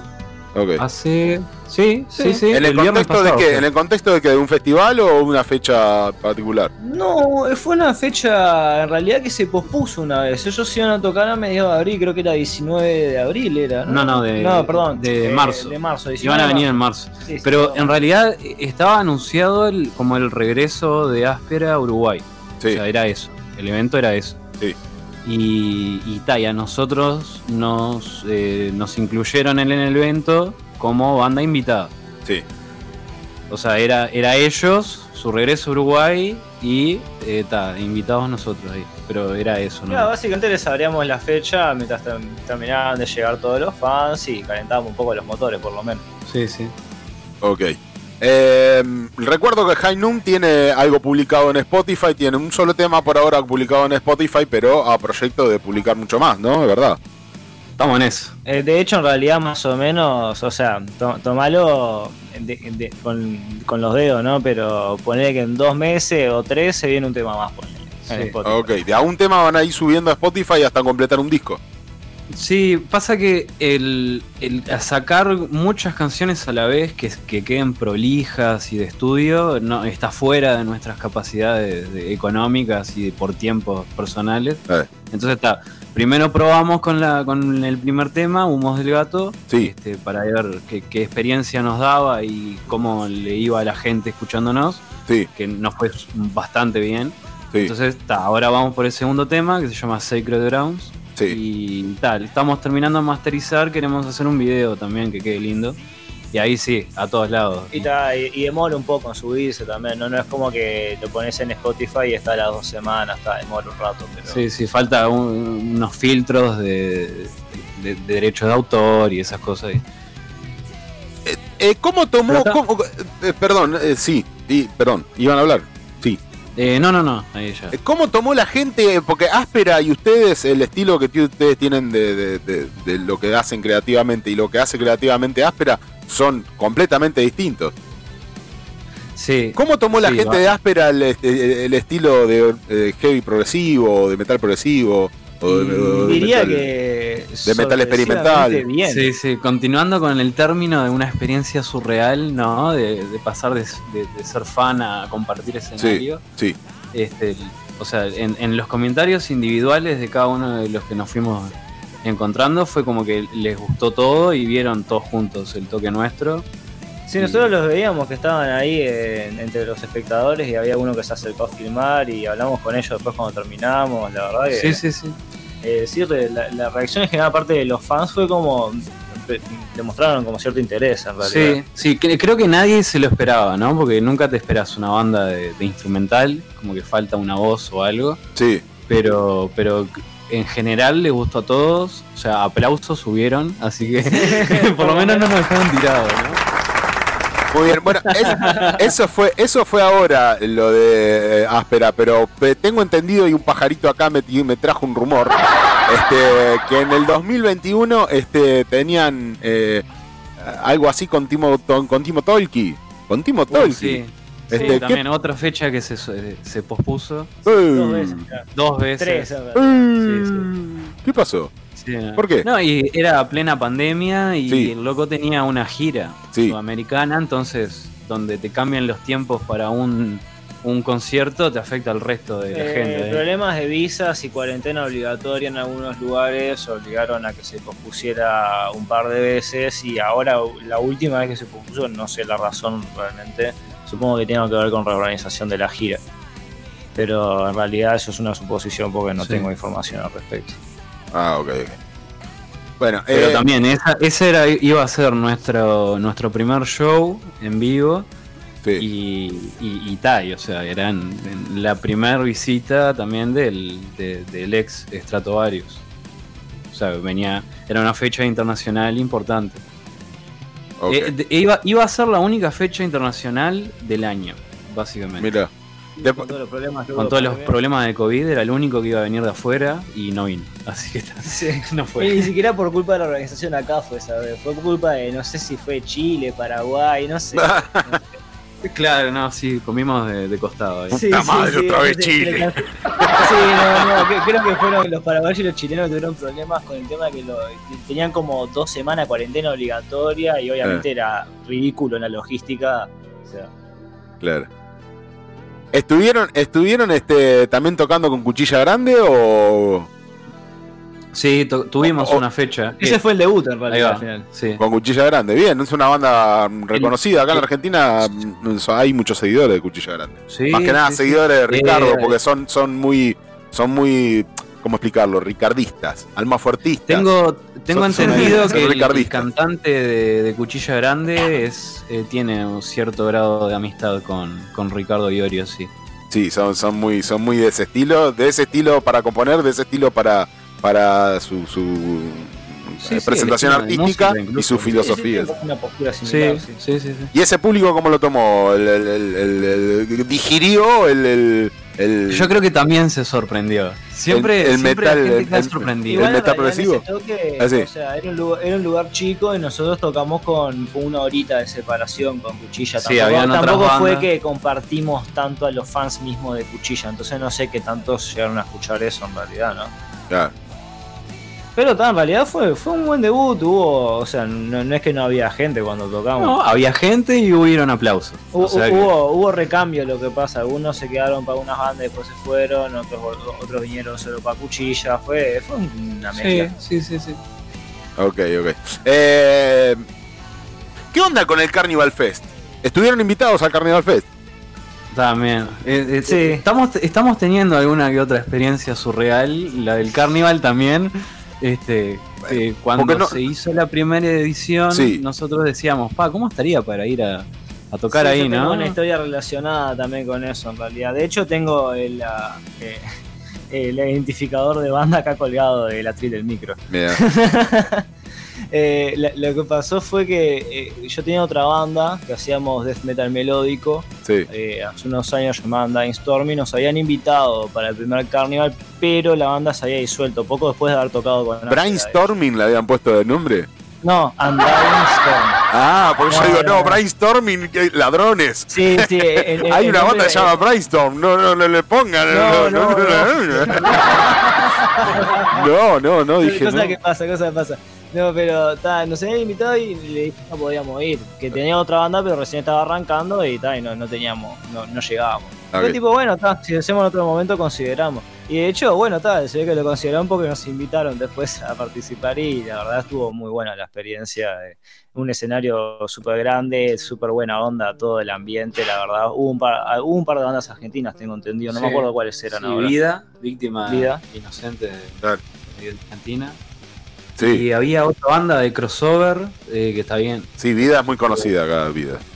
Ahí va. Víctimas Inocentes de Argentina es una banda full, full, No me que suena acuerdo, re no, bien. Estuvo buenísimo el, ¿Era Southern Rising? No, No. no, no me acuerdo. No sé, hubo, lo que pasa es que hubo 45 bandas en el evento, no me puedo acordar de todas. Ok. Fue un Eh, evento muy grande, duró tres días, hubo un montón de bandas, tocó Rey Toro también, que es una banda importante acá. Eh, Ma- Malevaje tocó también, eh, tocó Rumbre. Crepar. Sí, hubieron varios de los nombres importantes del metal. El festival de, de- de Carnival Fest en Paysandú todavía es, es bastante nuevo y sin embargo tiene una tirada de banda impresionante. Es Eh, bastante sí, nuevo. sí, el sí. festival Mucho en sí a la nuevo. organización, la verdad, también. Eh, los pibes de Ritual, que son los que organizan, se dejan el lomo por el evento y la verdad que vale la pena. O sea, sí, Sí. está muy bien encarado toda la movida. Está bueno porque eh, nosotros después del evento, hablando con ellos, Sí. nos decía que parte del- de la esencia del festival era la- darle la oportunidad a bandas Sí. que sean emergentes o de mediano porte, digamos, a tener un lugar donde haya público que de repente no te iría a escuchar, pero que, que te, que te escuche porque estás ahí en la vuelta. Entonces, claro, bandas como nosotros, que era nuestro segundo toque, teníamos un escenario profesional con gente que te ayudaba y todo, y, y- todo solamente por la invitación, ¿no? Nosotros llegamos, nos enchufamos y tocamos. O sea, no, no. El, el medio, ¿no? Para muchas bandas fue ese festival y, ta- y- y estuvo impresionante. Hubo varias bandas que estaban en sus primeros toques o incluso en su debut hubo alguno. Sí. Hubo una de las bandas que tuvo un baterista que fue como que el, el- el premio al, al más joven, tenía 14 años. Y, Era un y- pibe, se sí, sí, era, era el hijo de uno de los de la banda, con 14 años, metía a pegar el doble masa y una locura. Sí, Una- un disparate, no, no. Ok. Eh, ¿qué, qué- qué- cuál es el...? Hay, hay una movida interesante en Uruguay como para tocar y, y- y generar... ¿Hay lugares, hay lugares... eh, hay lugares disponibles para tocar? ¿O solo si no es el Carnival Fest? ¿O, o muy lugares muy puntuales? ¿Qué, ¿Cómo es la historia en Uruguay? ¿Qué, O sea, siempre hubo algunos ¿Hay restricciones con el COVID, por ejemplo? ¿Se acabaron las restricciones con el COVID? Ahora sí. Se Hace- acabaron, de sí. hecho, hace un par de días salió el decreto de que ya no más tapabocas, ya Ok. te puedes entrar a cualquier lado. Creo que el único lugar que te lo piden obligatorio es en los hospitales. Y en los medios de transporte es- Es- lo recomiendan, porque lo generalmente es donde hay más gente. Entonces se llenan los ómnibus y bueno, está, hay mucha gente. Bueno, muy bien. Entonces, High Noon, este, banda metal progresivo, metal experimental de Montevideo, Uruguay. eh, lo pueden encontrar en Spotify, lo pueden encontrar eh, en qué otros canales de difusión. Y tenemos Instagram, Sí, sí. Sí, y tenemos nuestro canal de YouTube con el mismo nombre. Ok. Eh, SoundCloud, algo medio eh, no tan usado por estos lados, pero también estamos ahí. Ajá. Y creo que ahí ya. Ok. No, no, ese no. Fechas, fechas, próximas fechas. Vamos a tener un pequeño hiatus, pero quizás me hacemos alguna fecha ahora en un festival organizado por la Sí, Intendencia hay- Municipal. Ahí va, sí, hay un ciclo de bandas emergentes que lo organiza la Intendencia en Montevideo. Sí. Y estamos anotados, falta que nos confirmen, pero sería el mes que viene. Y en septiembre capaz que vuelve Timo Tolki. Ah, Nos dijeron el otro día que, que- que volvía capaz en septiembre. Así que. Y ustedes están ahí para, para, el, para el tema de. Claro, cuando de- nos de cruzamos con el organizador fue él el que nos recordó que, que estaba esa fecha. Así que Supongo que sale, sí, Sí. Yo, yo creo que Sí, sí. sí. Yo, esperemos que sí. Ok, yo tengo una pregunta para, hacer- para hacerles. Eh, siendo una banda de, de- que hace mm, eh, metal, metal progresivo, eh, ¿qué, mm, primero y principal, eh, ¿por qué metal progresivo? ¿Por qué sin voz? ¿Por qué sin, sin la lírica de la, de la letra? O qué, ¿Por qué? En realidad la ausencia de voz es como Sí. que te lleva a prestar atención a otras cosas y poder jugar con los sentidos de otra forma en realidad. Bien. Te prestar atención a otra cosa, este poder, eh, da un poco más como a la imaginación capaz. ¿no? Sí. Eh, eh, da lugar más al, al libre interpretación, ¿no? A la libre interpretación. Juega- De, de repente, Sí. de repente hay, hay canciones o bandas que si uno tuviera la, la versión instrumental, mucha gente la escucharía, pero como tienen voz y tienen un mensaje establecido ya dentro de la letra, Sí.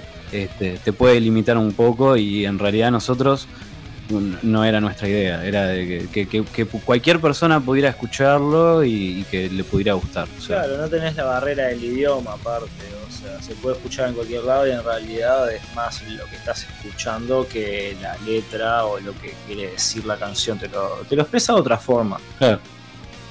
¿Juegan con las atmósferas? ¿Juegan con el, con la, con el- la percepción de cada uno? ¿Juegan con la Sí. percepción? Claro. con- Sí, sí, sí. O, o- Eh. o se proyectan en la percepción que pueda tener cada uno con respecto al, al- a la instrumentación?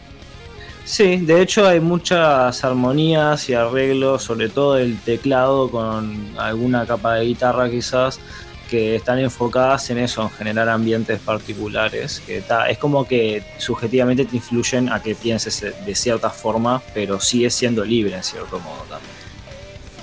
Ok. Eh, tenemos en, en Spotify publicado Humos del Gato. Humos del Gato, la, la única canción por ahora publicada en Spotify. Y Humos del Gato. ¿Cómo Humos del Gato? ¿Qué, qué Y, cuernos es eh, Humos del Gato? Explíquense, explíquense. Den las explicaciones pertinentes cuando se les ocurrió poner semejante título a esta canción.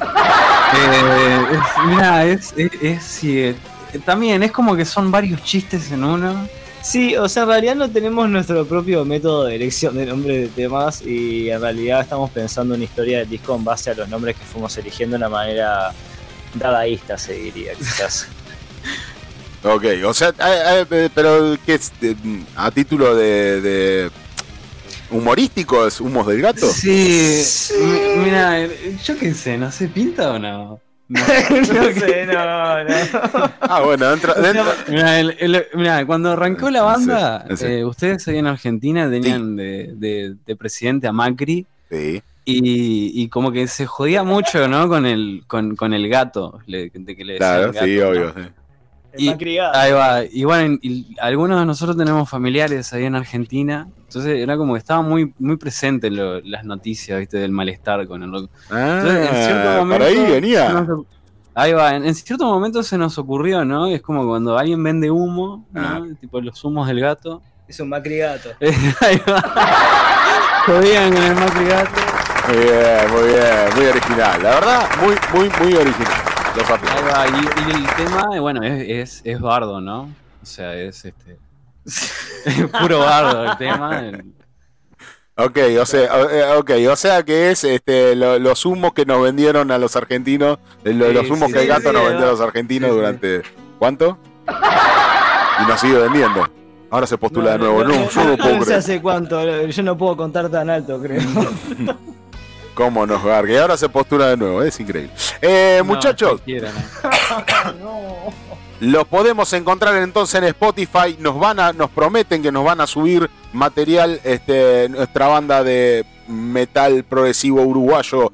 Eh, así que, bueno, sin más, mm, los aplaudo por a- atreverse a hacer este, una música, un metal sin, sin letra en principio y muy experimental. Eso eh, por ahí es difícil de llegar a los oídos de la gente y ustedes lo hacen muy bien y se animan a mucho. Bueno, muchas gracias. No, por favor. La verdad que sí, sí. Suena muy bien y estamos esperando ansiosamente. No nos pueden dejar con un tema en Spotify. Es, No, es- no. es- Tenemos más en YouTube igual, ¿eh? Tenemos el registro Eh, de bueno, Carnival eh, Fest. ahí sí, en, en, en nuestro canal de YouTube tenemos tres temas que hicimos en el Carnival Fest que nos grabaron con cámaras lindas y teníamos Sí, un sí. poquito más de, de- de calidad de audio. Sí. Y está, está escuchable. O sea, está, es en vivo, ¿no? no es lo mismo de prolijidad del estudio, pero está bastante bien. Sí, igual. sí. Para ir escuchando mientras, Sí, eh, rinde. Muy bien. Bueno, entonces ubiquémoslos en, en estos muchachos este, con algún tema en Spotify, algo de lo nuevo en Spotify y en YouTube, este, su participación en Carnival Fest y su participación con Áspera seguramente, este, y, y- y otras cosas que no tienen, que tienen publicados en una diversidad de plataformas, en este caso en Spotify y en YouTube. Así que Sí. les recomiendo a la gente ampliamente que los busquen. High Noon en YouTube. Este, entonces, este, esto es radio, por lo tanto, el material visual se los dejo a cada uno de los que nos escucha. Eh, High Noon, entonces en, en YouTube y por Spotify nos pueden encontrar. Y en este caso, Humo del Gato, que es lo que vamos a pasar ahora como cierre de esta entrevista. Muchas gracias, High Noon, desde Montevideo. Gracias, ¿eh? Pero, la verdad. Eh, es nuestra primera entrevista como banda, así que te damos el agradecimiento. ¡Uh, qué de- grande! O sea que, o sea que desvirgamos ahí. Y sí, Ponele, ponele. este fue nuestro debut. Eh, de- de- el despertar, el despertar este, sí, a través del sexo sonoro. Ahí. Está bien, está bien, está bien. Muy bien, muchachos. Bueno, los felicito. eh, Los felicito y esperamos que nos suban este, más cosas de High Noon a, a Spotify, por lo menos.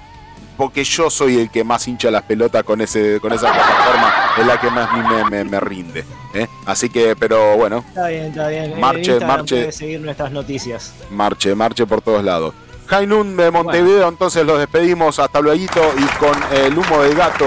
eh, Bueno, muchas gracias vos. hasta luego, chicos. Que se diviertan y, y que se terminen bien esa pisita. ¿eh? Sí, Muchas gracias. gracias.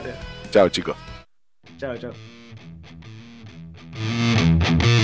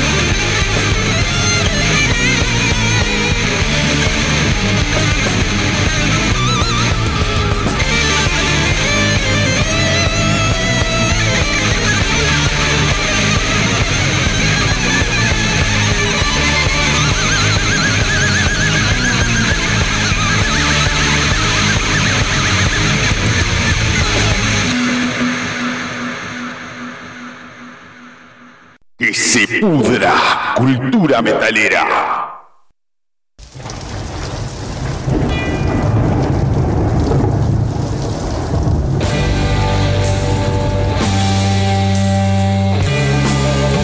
Todo el conocimiento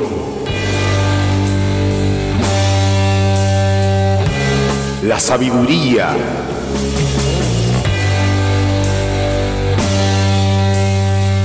la información.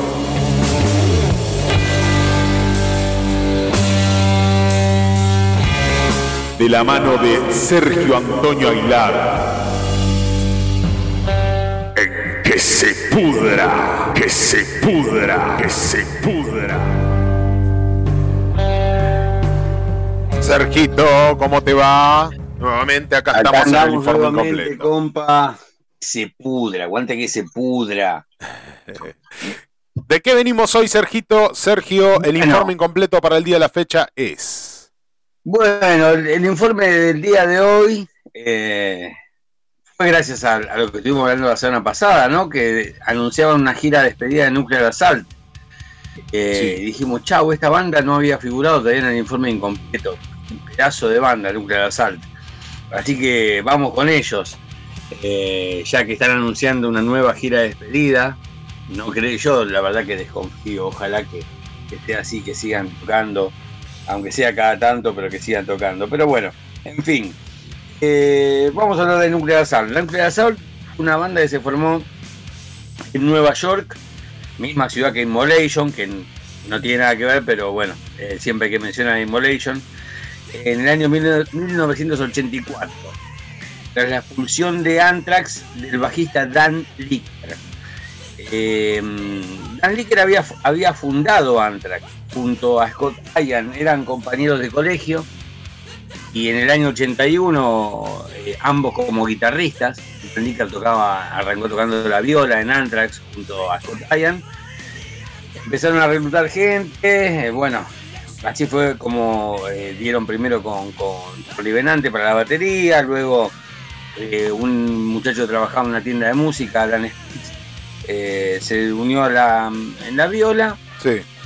Y después de que pasaron varios vocalistas, entre ellos eh, estuvo el hermano menor de Scott Ian también eh, como vocalista en Anthrax, eh, pasó por, por Anthrax Tom Connelly.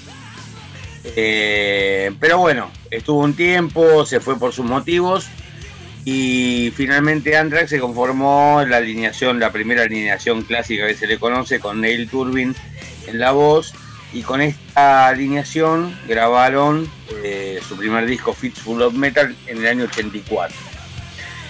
Eh, ni bien terminaron de grabar el disco lo echaron a la mierda a Dan Licker.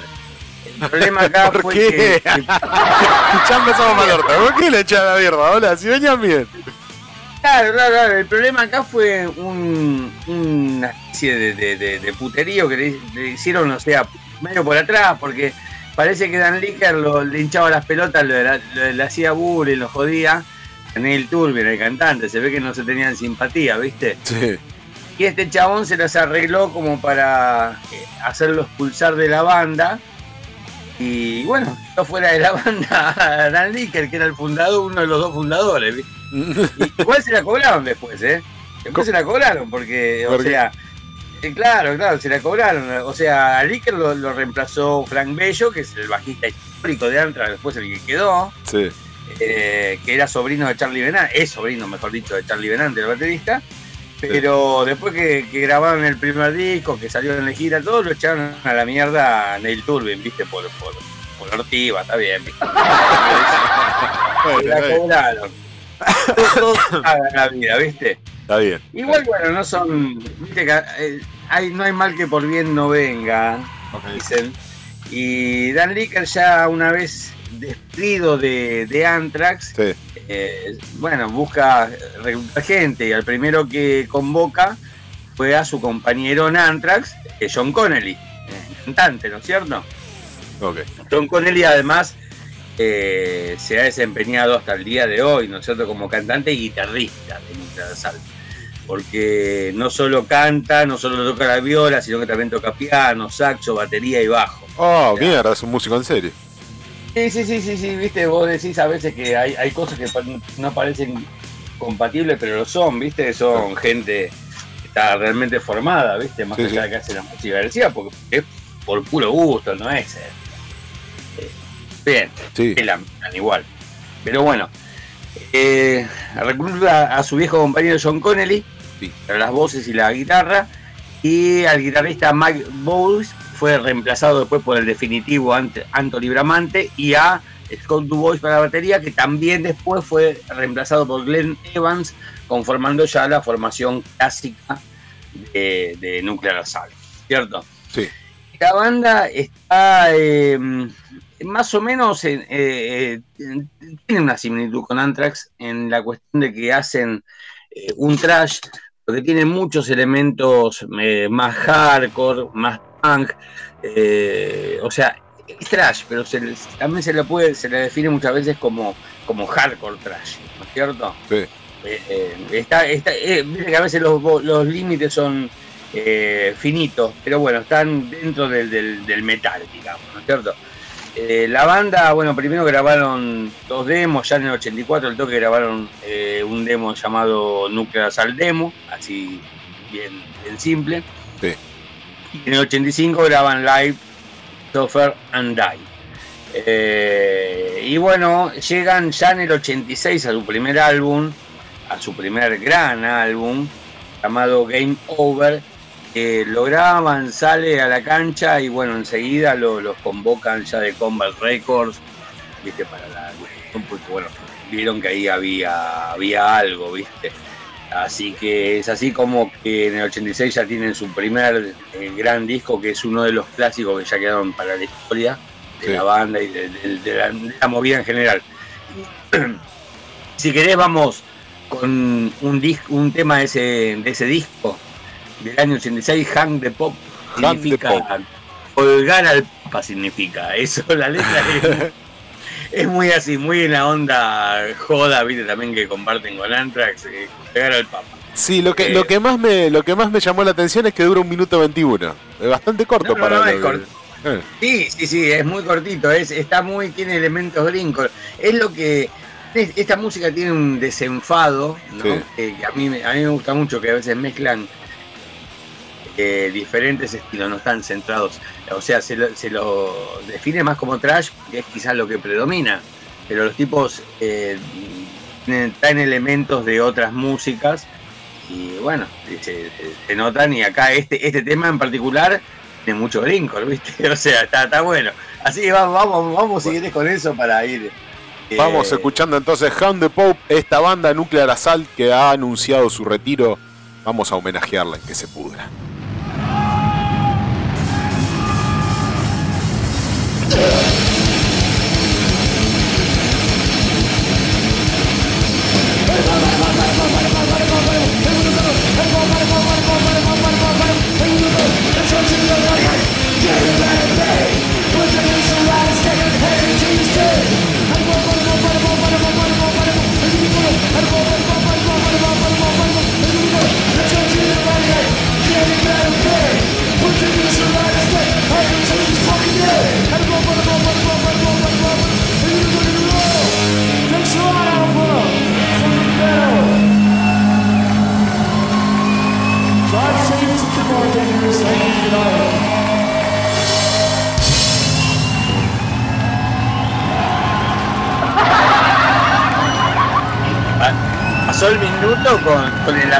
Público, ¿viste? Si no, Sí, sí. si no, llegaba, ¿viste? Y felices Pascua, dijo ahí en el medio. claro, y por eso mismo lo trajimos, eh, todo se debe a las Pascuas. Eh, Claro. Todo el informe se debe a las Pascuas. Y felices Pascua. Así que bueno, esta banda sí mezclaba elementos, ¿no es cierto? Eh, todos los mezclaba siempre con, con- con- con velocidad, con potencia, con poder, Sí. eh, con casi siempre la, la batería eh, machacante de atrás, eh, es un tractorcito que es distintivo de- de- de- del género, pero bueno, no tenían problema en, en mezclar elementos que se le cantaran la bola, ¿viste? Sí. Queda ya esto más que evidente en su segundo disco, llamado Survive. Eh, lo, lo cierran con un tema de Led Zeppelin, ¿viste? O sea, Claro, nada más antagónico. Versión sí, sí, hacen una versión de un tema de Led Zeppelin, por ejemplo. También para sacar este segundo disco, eh, los tipos eh, se fueron de Combat Records. O sea, mirá vos, lo- tenían un contrato, digamos, con una compañía internacional, Sí. pero no les cabía tanta presión, ¿entendés? O sea, los tipos, Yeah. eh, o sea, lo- los condicionamientos que pueden llegar a tener, ¿no es cierto? En cuanto a los plazos de tiempo, de lo que sea, los tipos prefirieron irse a un- buscarse un sello más chico eh, que fue el sello IRS, y bueno, estar más tranqui, o sea, haciendo música.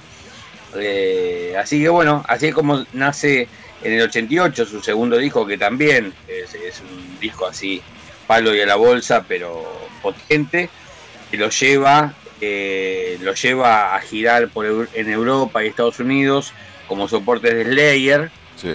Y, y también, o sea, le, le- le- le da la posibilidad de ser cabeza de cartel en una mini gira por Inglaterra.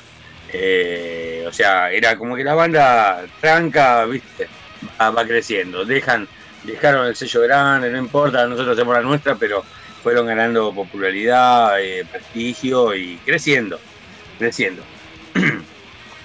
Siguieron en el año 89, ya sacan eh, su tercer disco, llamado Handle with Care.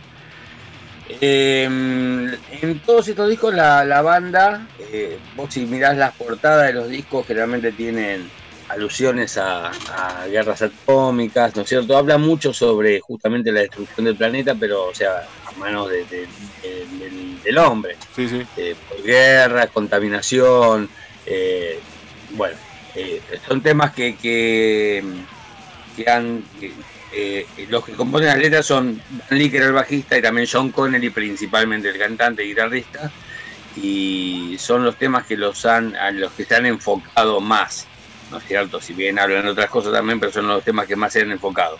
Y lo cual los hace también, es muy loco, ¿no? Que hoy día eh, son temas eh, que no han pasado de moda, desgraciadamente, o sea, son totalmente actuales. Oh, obvio, sí, la, la, la, la- el, el miedo latente de una guerra nuclear. es- y sí, está Oh, bueno, ahora nos estaban bombardeando últimamente, ¿no? En la tele y todo eso con toda esta, con todo este tema.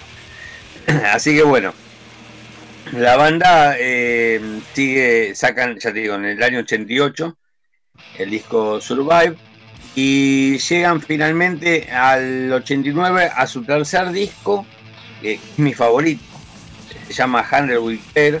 Eh, es un disco que ya también los ha llevado a, hacer una gira por Japón. Eh, o sea, la banda venía, venía pisando fuerte. Después de este disco tienen ellos ya eh, van teniendo problemas, van acumulando, viste, por la eh, digamos, por el estrés mismo de- del ritmo de las giras, de, de- tocar constantemente, todo va, va a generar un desgaste en la banda. Eh, no, no peleas, sino realmente, o sea, una saturación, ¿no? Ah, y el hecho, seguramente el hecho de tener que laburar también, aparte de hacer la gira y, y laburar para la banda, laburar para vivir. Porque no- no, en una banda que, que- grosa internacional que pudiera vivir de la música. Nunca lo fue. No, no, no, no, es una banda que tiene vendido, tengo entendido que algo de 2 millones de discos, que no es poco, pero eh, a lo largo de toda su historia, ¿no es cierto? Eh, o sea, es una banda que, que, digamos que se mantuvo el espíritu independiente. Entonces, eh, bueno, se, se- se complica un poco la cosa, ¿no? Eh, billete hace falta y bueno, eh, para, para vivir y bueno, se van generando cosas, ¿no? Eh, pero bueno, sacan su tercer disco de Handle Will Care. Este disco había tenido también una difusión eh, en TV o no sé qué sería de ese momento, la- la- las- los canales musicales con videoclips oficiales. Y también fue súper bien recibido. Es para mí el mejor disco de la, de, de la banda. Sí. Y, y- y bueno, eh, me- de acá si querés escuchamos un temazo que se llama Search and Scissor, que justamente habla, habla todo eso de contaminación, viste, de la destrucción del planeta, eh, por todo ese, histo- por, con todo ese mambo iba las letras de Nuclear. Search que- Scissor, entonces vamos a escuchar de Nuclear Assault.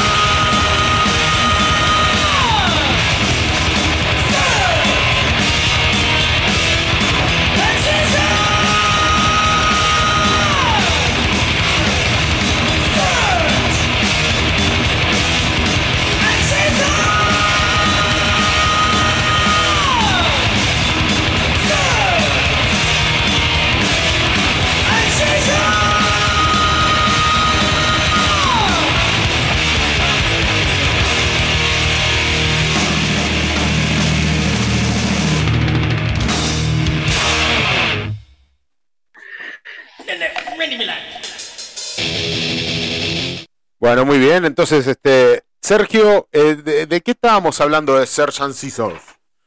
Bueno, eh, abordaba la temática clásica, digamos, de Nuclear Assault, Sí, eh, preocupados por el- la devastación del, del planeta, eh, la contaminación, y bueno, eh, son, son tópicos que la banda ha tocado eh, a lo largo de su carrera y que lamentablemente siguen siendo de los más actuales.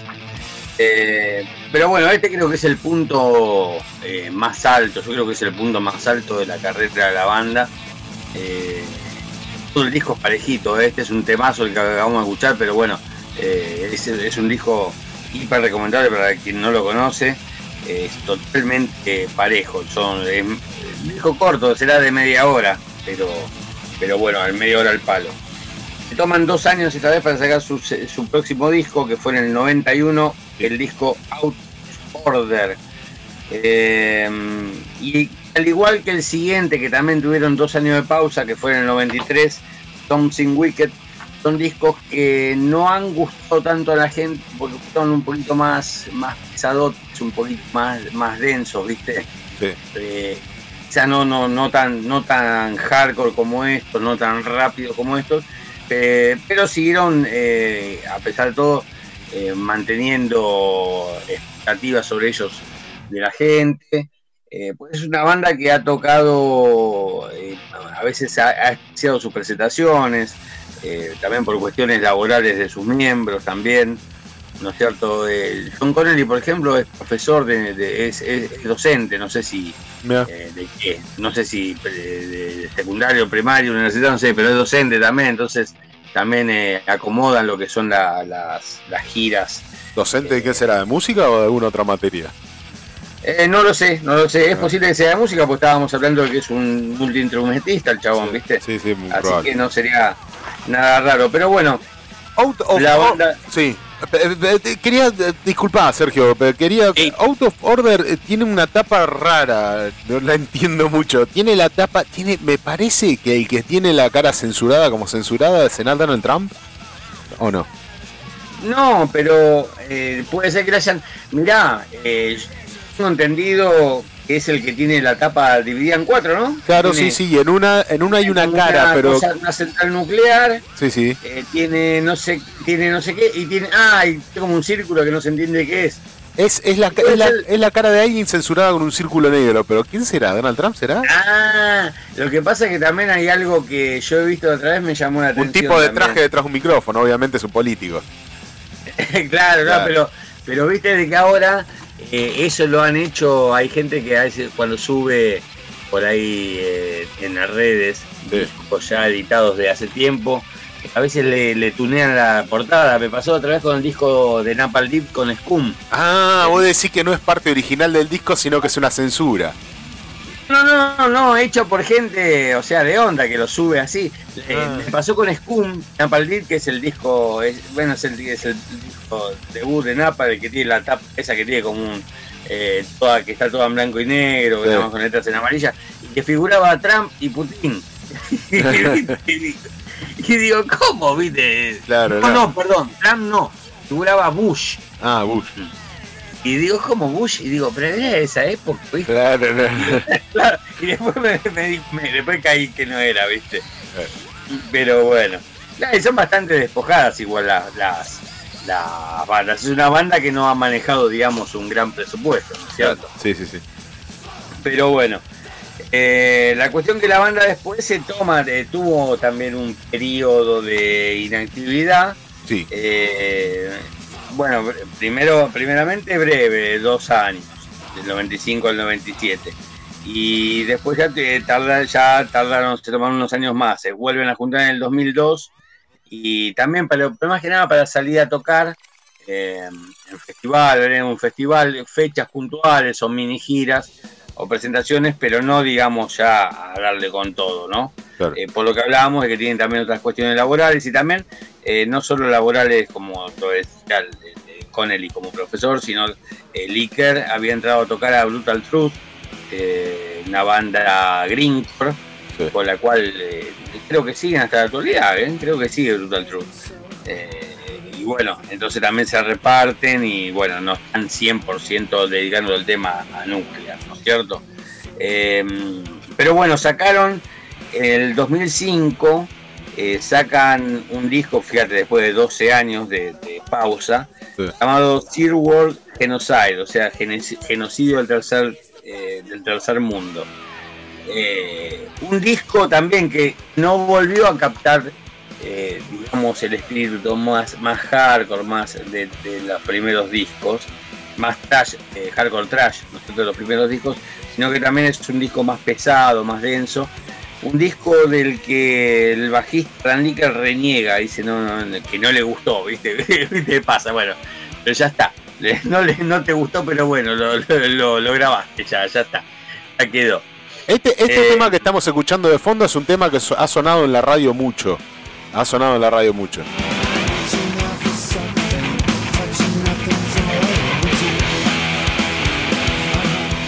¿Este tema es original de ellos o es- será un. es este- que Ballroom- no será el cover ese Ballroom Blitz. Ballroom Blitz, sí. ¿De quién es ese tema originalmente?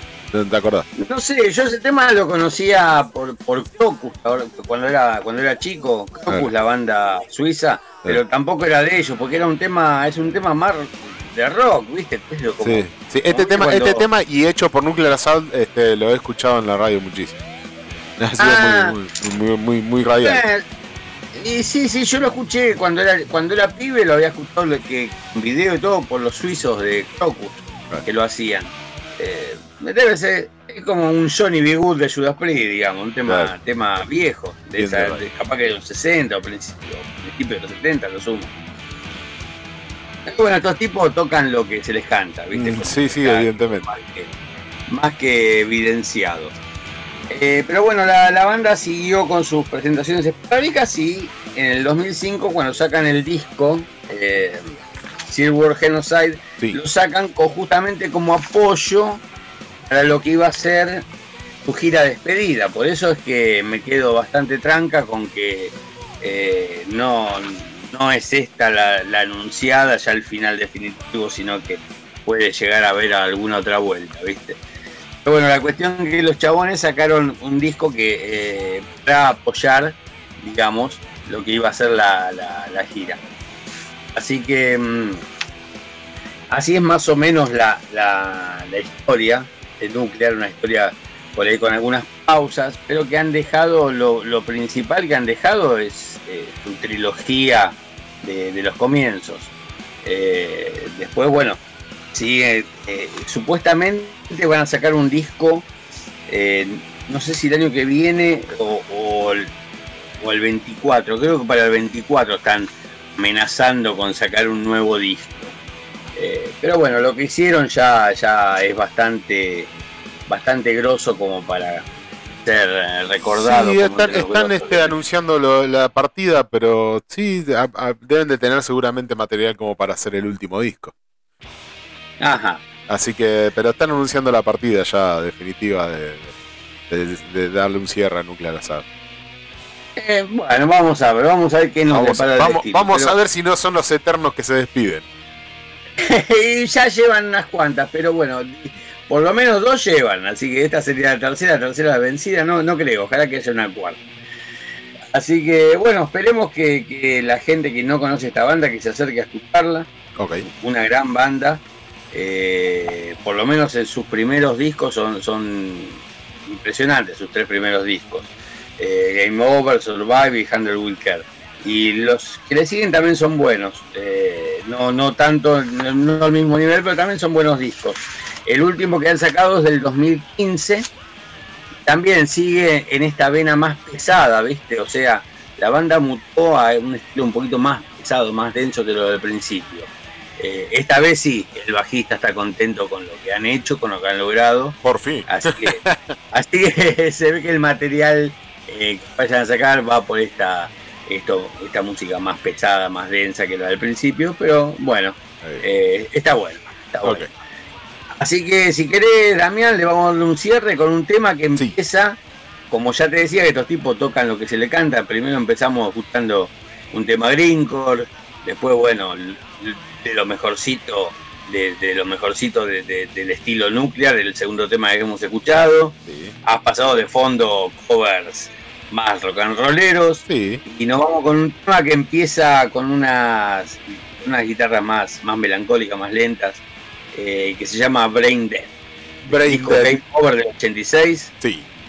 Si lo tenés ahí a mano, nos Lo vamos tengo con acá, vamos a poner entonces Brain Dead para terminar Nuclear Assault, este eximio informe incompleto por parte de Sergio Antonio Aguilar, agradecido Sergio de toda la vida. Vale, seguimos ahora en la charla. Sus conocimientos son invalorables. Nos despedimos en la charla, sí. Después de este tema, este gran tema, un cierre, un cierre para el programa. eh, un cierre. Después de este tema, no se vayan, quédense en que se pudra.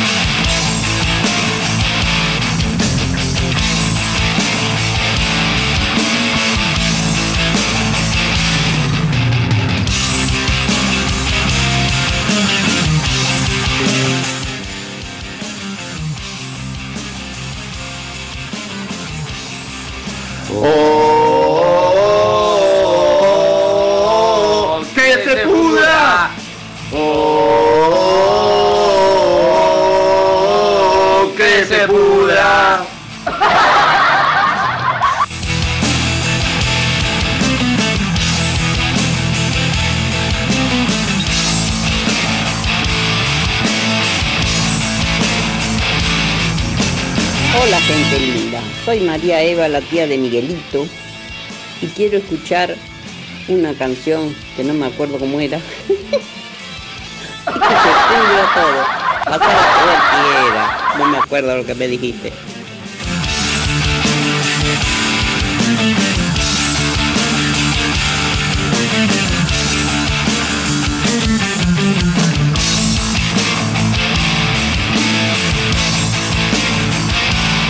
Hola gente, que se pudra todo. Acá habla Norma, la tía flaquita de Miguel. Estamos al repalo para escuchar heavy metal. Ay. Hola gente, que se pudra todo.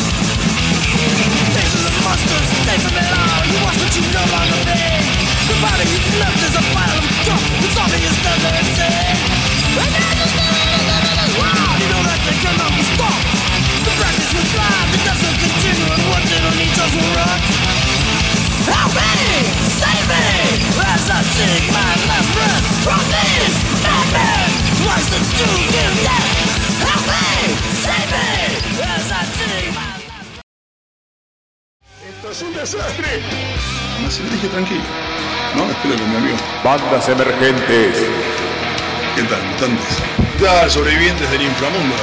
Abrazo, voy a laburar. Concha. ¿Qué tal? ¿Y sí? ¿Qué voy a hacer? Acá estoy. Reflexiones varias. Tengo que trabajar, tengo que hacer sándwiches de miga. ¿Qué le voy a hacer? Yo hago heavy metal, thrash metal, death metal. De la mano del señor Junge. Cualquier cosa que diga metal. Tiene que comer sándwiches de miga y los hace Junke. ¿Qué va a hacer? El que se pudra. La vida es así, es injusta. ¿Qué tal? ¿Y? ¿Qué voy a hacer? Acá estoy. Death metal. Cualquier cosa que diga metal. No hago música comercial como. Así que acá estoy. Pero la concha de su madre, en vez de venir a molestarnos a nosotros, que venimos a apoyar a las bandas que se rompen el orto ensayando y quieren hacer la fecha, me carcome, me carcome la cabeza. Puta que lo parió. Hola, don Junque, ¿cómo le va? Buenas noches, queridos amigos. Buenas noches. Buenas noches, Sergio. Buenas noches, Damián. Uh, dijimos que eh, comenzamos el programa diciendo que no ibas a estar, pero realmente nos sorprendiste. Gracias, Junque. Sí, gra- gracias. Gracias, gracias por aguantarme. Y desde ya le pido disculpas a la gente que vaya a comer las roscas que hice. Porque no sé en qué condiciones han salido. No, sea La cuestión era terminar y venirme. Salieron, y bueno, tenían que salir, las roscas de Pascua tenían que salir, macho. Sí, sal- salí, no, salieron bien. Dejé algunas para hacer mañana. Ah, y si no, bueno. Quedó pendiente. Dunque, ¿qué te parece si hay, hay una duda, ¿no? Si es mito o realidad de cómo se hacen las roscas, pero lo dejamos mejor para la semana que viene, ¿no? Si no, el informe ese. Bueno, Si no, te, te puede Mejor, sabotear la venta, No me saboteé la venta que, que tengo que, tiene Para que la comer la familia. Para la Lo semana dejamos- que lo viene, dejamos para otro momento, mejor. para la semana que viene, cómo se hace un rosquete, cómo se hace una rosca. ¿eh? De- de- de- desde intrusos de cómo se hace una rosca, intrusos, este, escuela de roscas. La escuela de Roca. La del Rosquete sonó interesante. ¿Eh? Nunca te comieron el rosquete. Rosquete sonó interesante. Aparte, estábamos cerca, ya pasada la- la- la- las 10 de la noche, se puede hablar tranquilo. Nunca te comieron el rosquete, Chunque. No, pero es como dice un amigo: nunca digas nunca. Nunca digas nunca y todo hay que probarlo al menos una vez en la vida. Bueno, Chunque. Macho es el que probó y dijo que no le gustó. Claro. Dijo Corón. Chunque, eh, estábamos hablando con Sergio. Voy a tirar este como la primer hilito, la, la punta del hilo. Eh, Voy a tirar la piola. Hoy está con todo, Damián, ¿eh? Hoy estoy con está todo. Hoy estoy muy aputazado. rompieron los gente, que vamos a Claro. tirar. ¿Qué? Está con todo. Hoy ¿eh? estoy aputazado, tengo mi lado femenino ferviente. Eh, escuchame una, tu pascuero. escuchame una cosita. Estábamos hablando de comer. En serio. Esto, esto, esto es. eh, escúchame, esto es un programa serio. ¿De qué, qué- de qué me están hablando? No, por supuesto. Nadie lo duda. Chicos, eh, tenemos un programa, programa. mm, eh, yo no diría... El programa es serio, lo que no sé si es serio es la gente que aparece en el programa. Ese es el tema. A ver, Junque, Junque, te voy a hacer, voy a hacer un testeo con vos, a ver qué tanto escuchaste radio en tus tiempos y a, a ver si escuchás y reconoces a este individuo. Chicos, eh, tenemos un programa, mm, eh, yo no diría difícil, sino comprometido. Serio. ¿Eh? ¿No? No. ¿No? ¿Marcola a la, a la madrugada en la Rock and Pop? De la vieja Rock and Pop. No. Mirá, yo te voy a decir, yo no soy un. No, no fui nunca un gran oyente de, de radio. El único programa que sí que me, me lo fumé todo era la Heavy Rock and Pop, pero cuando estaba el ruso. Ah, Ruso bien. Porque el ruso te enseñaba. Ah, ok, ok. No, yo, yo era un oyente de la Rock and Pop de la vieja, de cuando estaba cuál es, de cuando estaba Marcola a las 5 de la mañana. Eh, después este, cuál es y después eh, de la Negra Bernasi. Y, y estaba. Yo, yo era un fiel oyente de esa, de esa época. Ah, mira, mira. No, no, yo eh, eh, trabajaba en la época de la FM de, de, ¿cómo es? de la Heavy Rock and Pop. Sí. Trabajaba de, noche yo en un bar. Entonces lo, lo tenía siempre, lo escuchaba el ruso. una- Ah, yo, en esa época trabajaba en una metalúrgica y la and Pop estaba puesta. Era estaba clavada ahí como tenía el, dial- el dial soldado ahí en, en la and Pop. Claro. Y eh, pa- pasaba toda la grilla. Vos Zafaba, eh, zafa- zafaba Jun que tenías buena compañía laburando de noche, que suele ser un garronazo.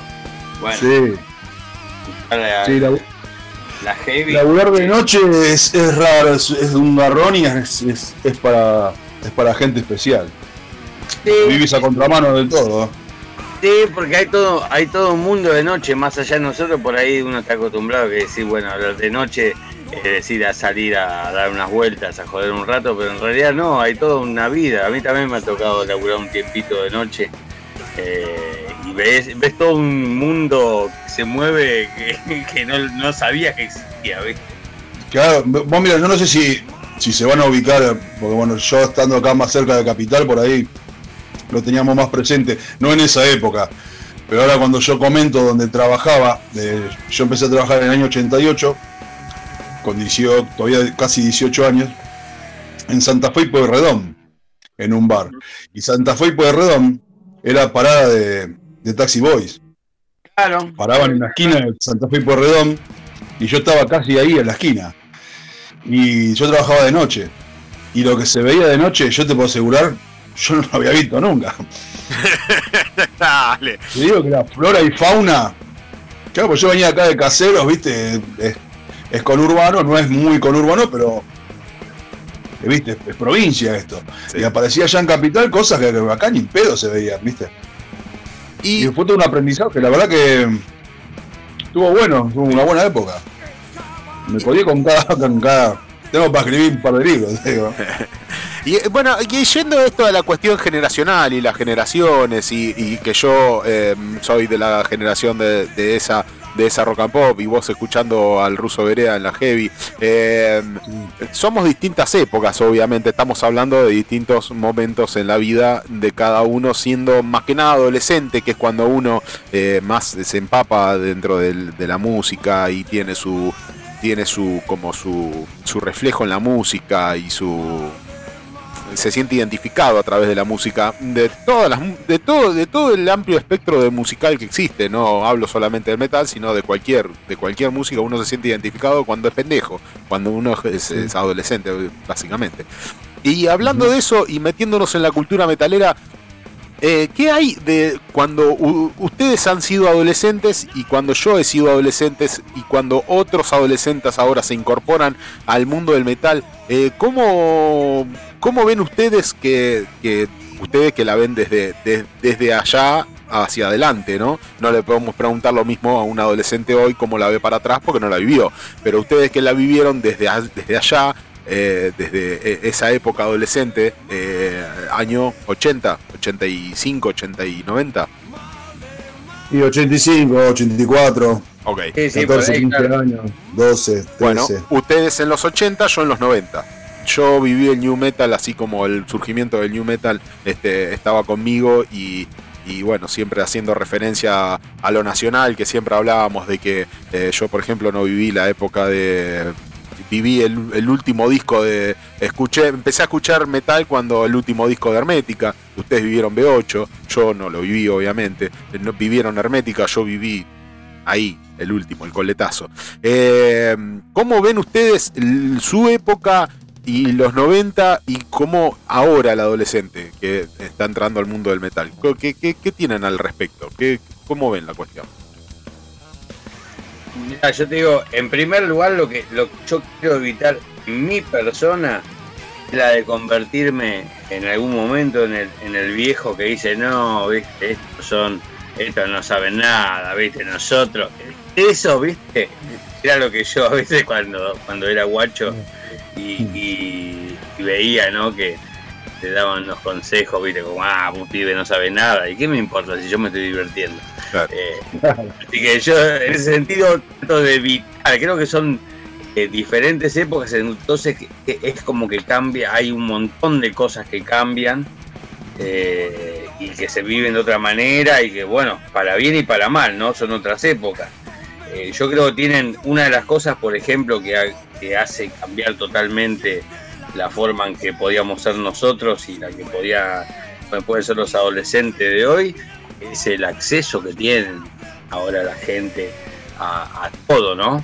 O sea, agarran un, un teléfono nada más y tienen todo. Y nosotros íbamos a comprar cassette grabado. Yo compraba cassette grabado, elegía cuál me iba a comprar porque no tenía plata encima, ¿viste?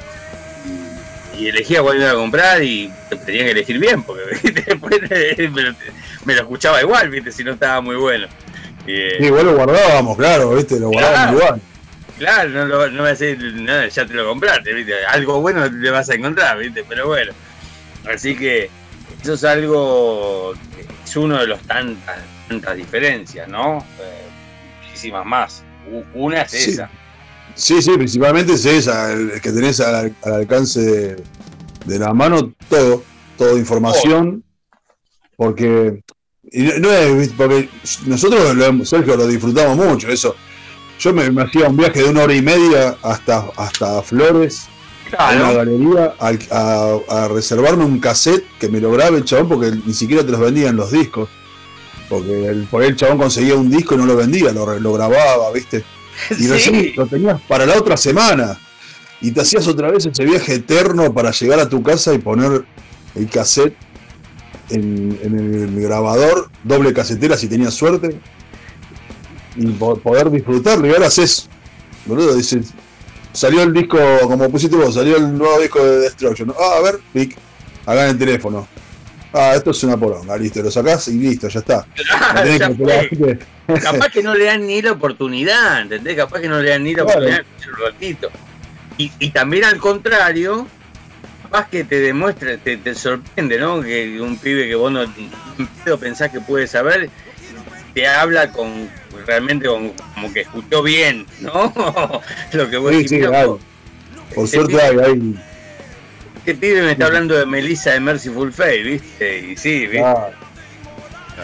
Eh, Sí, sí, yo, yo lo, que, lo que más, este, la diferencia es eso, y sobre todo también en los- en los- para ir a ver un show. Vos ahora entras a Instagram y, y tenés 70 millones de, de- de fechas que te anuncian 70 millones de bandas distintas.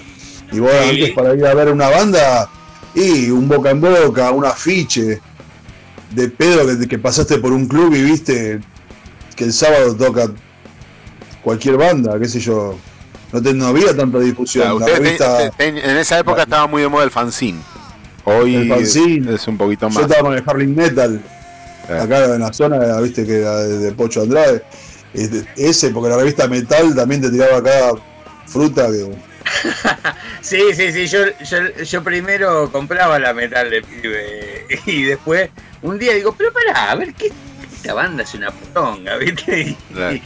y- y después me di cuenta de toda la mentira. Los chabones inventaban inventaban entrevistas. ¿Vos, vos has leído alguna o ya la descartaste de plano, Junque, la metal? No, sí, yo, yo lo leía, le- yo la seguía comprando, más que nada por la información, porque salían los, eh, las reseñas de los discos, ¿viste? Entonces, más o menos para estar enterado de los discos que, que podían salir, pero la- las, las entrevistas eran cualquiera. Si cuando anunciaron a, a la, a la guitarrista de Dio, Vivian Campbell, ¿no? Sí, sí, tremendo ya, está. se mandaron, sí. Claro, ya con eso no, no perdés todo tipo de seriedad, ¿viste? Pero yo la compraba porque. ¿Sabés cuándo los dejé yo? Ya pues ya venía sospechando, compraba cada tanto nomás, ¿viste? Digo, estos son re truchos, ¿viste? Y que también, bueno, ¿viste? Uno pibe tiene, tiene que ir, ir a apretar, aunque sea, ¿viste? Sí. Entonces, ¿quién? Yo cumbia, cumbia no he ido a bailar. eh, Vos, vos contaste que, que- que fuiste hasta la puerta acompañada de amigos. Sí, sí. Pero, pero he pateado, he, he ido a algunos bolititos de acá, de, de Quilmes, a, a buscar piba. Ahora, Y- yo, yo digo, yo digo, eh, eh, justo también con Sergio estábamos hablando al comienzo del programa de las noticias metaleras, este, esta película Metal Lord que habíamos, habíamos eh, anunciado de que iba a salir y bueno, la semana salió, ya está publicada en Spot, en, en Netflix, perdón, para Netflix. quien la quiera ver, eh, y la vimos, y bueno, yo la vi, Sergio la vio, Junke, ¿la viste la película? Sí, la vi, la vi el domingo. Ok, ok. ¿Y ¿Qué, qué, qué op- qué opinan ustedes de esta forma de, de- de mostrarle a las nuevas generaciones lo que fue el metal? Porque básicamente la película se trata de eso, con cameos y cuestiones que tiran eh, eh, de, de datos y, bandas mm, que ya tienen reconocimiento amplio dentro del metal y algunas que ya están este, a punto de, de- de tirar el, de tirar la toalla, como bien dice, ¿no? Porque eh, Sí. básicamente se están hablando de Joe Sprit, de Metallica, de bueno, una cantidad de bandas, eh, má- más allá de lo que opinen de Metallica o de lo que opinen de cualquier otra cuestión, eh, son bandas que fueron y que ahora, eh, bueno, eh, perpetúan por, por, por, por el peso de lo que han sido. Pero digo, ¿qué, cómo, cómo, ¿qué opinan ustedes de, lo, de cómo se les muestra eso a las nuevas generaciones? ¿Cómo se les muestra Mira, el a metal mí- a las nuevas generaciones, del metal de lo que fue? A mí lo que me dejó. Bueno, la película es una película. No, el argumento- Está bien, es entretenido, la verdad, no, no voy a decir. Nada, nada. Sí, Mucho. habíamos, había- sí ya habíamos muy- hablado. sí. Lo que sí tiene de bueno para mí es que tiene mucha información. Sí. Porque si vos agarrás la película, no sos metalero y, y te tiran. Te tiran una, una cantidad de bandas y de, y de temas. Y sobre todo la banda de sonido que es, es bastante interesante. Todo, todo mm, viejo, vamos a decir, no hay cosas nuevas en la banda de sonido, si no me equivoco. Slipknot, Porque- de lo más, como, como lo más Lo más- cercano. lo más cercano, sí, Eh. pero- y que ya también tiene sus años. Sí, que tiene una trayectoria. ¿no? Eh, después, bueno, el cameo ma- me gustó más cuando apareció Dio en Tenacious D. Me pareció mm, que estuvo me- mejor usado que ellos cuatro dando consejos de, de moral sobre amor adolescente. Sí, sí, Cuat- sí. sí, Cuatro sesentones ya, viste, un, va, y uno. Ya Halford es el más grande. Sí, aparece Halford, eh, para quien no la vio, aparece Halford, aparece el de Anthrax, que no me acuerdo cómo se llama. se me- Scott Ian. Ahí está. Scott Ian. Eh, aparece Eh, Hammer y Hammer de Metallica. Sí, sin el guagua. Eso es importante. Sin el guagua. ok. Eh, ¿Qué, qué, No me gusta por ahí la imagen que dan sí. de, de lo que es el metalero. Ajá. Porque el, el- ese guitarrista, el protagonista, Sí. no, no, no, ni siquiera le empata una al chabón que lo, lo- le rompe el auto, lo pega. Sí. Sergio, ¿Qué hubiéramos hecho nosotros? Está bien, pero no, pará, pará, porque yo me parece que Claro, más- o sea, el, el Pero terminamos detenidos, Sergio, nosotros, con ese muchacho. más representativo creo que es el enfermero. ¿Ubicaron el personaje del enfermero? Muy particular. El, el enfermero, el psicólogo que lo atiende en- Claro. eh, y, que, Sí. y que dice, sí, no, ellos hacen lo que yo lo que yo les digo por recomendación mía porque me tienen miedo, dice. en un momento de la película. Eh, Ah, ¿sabes que me, a mí me quedó una duda con eso? Porque viste que nombran una banda al principio que para mí yo digo, uh, mirá, este hijo de puta le buscaron el nombre a una banda que no sea, que no exista ninguna, eh, Clotón creo que era, ¿no? Y no será, ese, ese muchacho no sería músico también, Junque, ¿a vos qué te parece? Pues yo no tengo ni idea. yo no lo reconocí. médico. No, No, no, no, no lo reconocí, tampoco puede ser. A ver, a ver, una tarea para, para la semana que viene. A ver, vamos a buscarlo esta semana. sí. Vamos, sí, puede ser. Ahora, otra, ser, otra, otra cuestión que por ahí tengo, tengo así en el tintero. Eh, ¿Qué es lo que más valoraban ustedes a la hora de ir a ver una banda? Como para decir una crítica. Este, este fue Claro, un buen ver- show. exactamente, poder, poder entrar Claro. a ver la banda. Que no te Ahora- cobán. Está bien, pero para decir Ahora este fue un todo buen show todo. Vos estás hablando de bandas cuando nosotros éramos adolescentes, de ver bandas de acá, Por supuesto. bandas under. Bandas. Y mira, principalmente tratábamos, de- yo por lo menos, de que sonara lo mejor posible, porque también era difícil para los, para los muchachos en esta época. Los equipamientos, eso sonaban, la mayoría sonaban como el culo, pobrecitos. Claro. Pero no porque no quisieran, ¿eh? O sea, ellos querían, todos querían sonar bien. Pero a mí siempre me quedó de que cuando vos tenés ganas y querés, lo podés hacer. Porque yo me acuerdo la primera vez que fui a un, tendría, todavía no tendría ni 17 años, que me fui a un galpón en Hurlingham, que tocaba Retro Satán, Sí. y yo los, los tenía de nombre, no, no los había visto nunca. Y la verdad que cuando vi a estos muchachos, de cuero, vestidos de cuero, con tachas, candelabros, cruces, cruces que salían eh, como, como si fueran, viste, fuegos artificiales de la, de, de la cruz, viste, y era un heavy metal muy bueno para mí. Bueno, ahí, ahí, ahí está la madre del borrego. Ahí, a eso es lo que yo quería llegar. Digo, eh, la cuestión, solamente la cuestión musical no era lo más valorado, sino también el conjunto de la cuestión musical y visual. Y porque nosotros veníamos de ver, viste, bandas, ponele, vos veías un video, tenías la suerte de ver un video de Maiden y veías ese show, viste, un video de Black Sabbath y veías ese show y íbamos acá y no estaba ese show. Obvio, ¿no? Porque no es, no- no es comparable. Pero vos querías ver algo, querías ver una puesta en escena, una bandera, algo, algo que, que, que- que te identificara con... Que te llenara lo banda. visual, que te llene, de- el espectáculo es un espectáculo y que te llene en lo visual es muy mucho importante porque para eso los vas a ver, si no te quedas en tu casa a escuchar un disco. Sí, sí, porque O no, o también equivocado. ponerle bandas como, como Slayer que, Sí. que van y directamente desde que, desde que arranca hasta que termina es una patada en cada diente una tras de la otra. Sí. Y no hay parafernalia, no hay nada. Hay, viste, sí, alguna que otra cosita, pero no, no, no es tanto visual, es más la agresividad que, que baja de ahí arriba. Claro. A distintas maneras. Lo que pasa es que si vos vas a ver una banda, me ha pasado, como te habrá pasado a vos también, Sergio, que no te transmite nada, si bueno, por lo menos hacerme, mostrarme algo, qué sé yo, mostrarme un muñeco, hacerme un fuego artificial, hacerme algo, Claro. qué sé yo. Ah. ¿Para qué mierda me vine acá? Hice 50 kilómetros para venir a verte la concha de tu tía. Vas a darme algo. ¿Sabes cómo me vuelvo yo de acá? Igual me parece que acá, me parece que acá hay como cierto prejuicio, ¿no?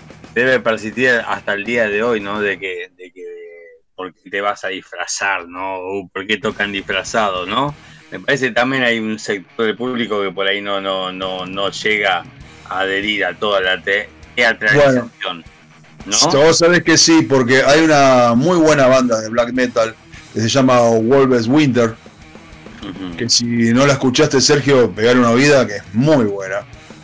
Ya me la estoy anotando. Y los chabones salen. eh, no, no es disfrazado, bueno, no, no me sale la palabra, pero salen, viste, con, con, con, cap- con capuchas, pintados, viste. Yo sé quiénes son, pero si vos no los conocés, no sabés que, de dónde tocaban antes, viste. Yo porque los conozco lo- a, dos de ellos, de las otras bandas. Y, y esa mamá dice, ah, ¿qué te pensás? ¿Que estás en Noruega? No. Sí, sí, sí, ¿no? Claro, ¿y por qué tenemos que ser así? Si está muy bueno. Y, y- y la, y la ropa que usan para el show. No es que agarraron una frazada y se la tiraron encima y. No, van y fueron a un lugar y pagaron un dinero importante para, para hacerse el vestuario. Y encima se tienen que bancar que por eso, para hacer ese esfuerzo, eh, haya un sector Claro, que le diga, ah, me esto boludo. Yo como ejemplo, como ejemplo de todo eso y en las nuevas generaciones, Ramstein tiene, tiene, lo tiene todo. Tiene todo ese show, tiene todo ese espectáculo, tiene toda esa parafernalia y nadie le dice nada y son los grosos. Igual sabés Sí. que, sabe, Junque, sabés que compartimos una cosa nosotros, ¿eh? me parece vos, ese fue tu primer show de Retro Satán o había sido de otras bandas. No, no, ya, ya había, ya había visto. Ah, ah, bueno. Pues yo el, el primer show post, posta que vi, eh, me parece que estaba el cantante de Retro Satán, no es, no es Rubén Cuenca. Rubén Cuenca. Claro, era, era cantante de tonelada el chabón antes. Sí, sí, otra banda que injustamente quedó ahí. Ese fue mi primer, mi primer show, el primer show posta, posta, posta lo vi a- también, eh, pero también en una época totalmente despojada, en, Gracias Nena, allá de, de no sé dónde Oh, gracias, nena. ¿Tonelada fue tu primer show? Tonelada con B8, sí, sí, sí, tonelada con B8. Bueno, Rubén Cuencas es la primera banda, después pasa a Retro Satán, eh, Claro. Cuenca. Fue ahí todo juntito, todo en esos años. Sí, Sí, ahí no, sí, bandas tremendas. Yo no, eh, Retro Satán tocaba por acá y de invitado, antes que ellos tocaba Hermética. sí, me Retro quedé con Satán fue una banda que le faltó ahí, viste, como le, a muchas.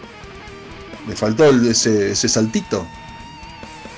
Sí, pero ese saltito también a veces puede tener que ver con, con, con es, eh, o sea, hacer todo un manejo tipo industrial de la cosa, ¿no? Puede llegar a tener que ver, porque ellos eh, andan por, por Latinoamérica cada tanto, o sea, son más reconocidos que acá quizás, ¿no? Sí, sí, m- mirá, si el otro día, que fue el 24 de marzo, que estuvo el festival, ahí Me en... quedé con todas las ganas, sí. Sí, yo también porque laburé. Y aparte Sí, que tocaba eh, Retro miraba Satán. Y, y digo, estaba horrible el día, ahora digo, me habían dicho que se suspendía el de La Plata. Digo, me voy volando hasta allá y llego y, y no se hace, me corto la. me la- No, no, e- este no se suspendió. Y el otro día estaba viendo este unos videos del, del 24 y lo veía a Cuenca agradecido, viste, estaba re contento con los jóvenes que estaban ahí agitando con grito mortal y agradecido de que había venido gente de distintos lugares. Nombró un par de países que se les habían cruzado, porque lo, lo que tiene también este Cuenca, que el chabón es muy dado, viste, si vos le vas a hablar, el tipo te agradece que vos lo, fui- que vos lo fuiste a ver. Son los grandes de verdad, loco. Sí, porque vos sabés que, viste que yo, no sé si les compartí que había, tenía la, la entrada de cuando ellos volvieron hace un par de años. Sí, y sí, tocaron sí, ahí. Bueno, ese día cuando yo me fui, yo tengo una, esa tengo una remera de Retro Satán hecha, me la mandé a hacer. Y me fui con esa remera, viste. Y lo veo a Cuenca, y entonces me acerco, viste, para. Yo no soy mucho de acercarme a los músicos. Porque te encontrás con cada logi, viste. Pero Cuenca. Esto es Retro Satán.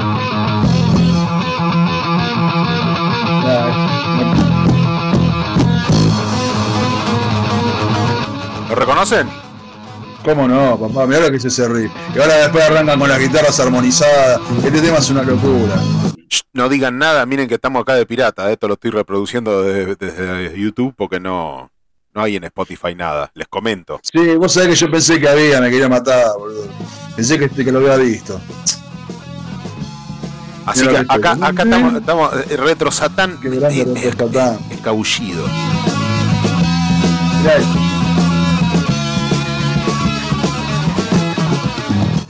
Porque no podíamos hablar de Retro Satán y no pasarlo nada. No, hablar de este hombre. Canta así todavía, loco. Canta así. Es un fenómeno. ¿Todavía tiene esta voz? Bueno, y ese día que me acerco, los- le toco el hombro, le digo, Rubén, te quería saludar. Y yo me dice, loco, gracias por venir a vernos, me dice. Y yo digo, no, gracias a vos, boludo, por la música que me regalaste desde, desde que crecí, desde chico.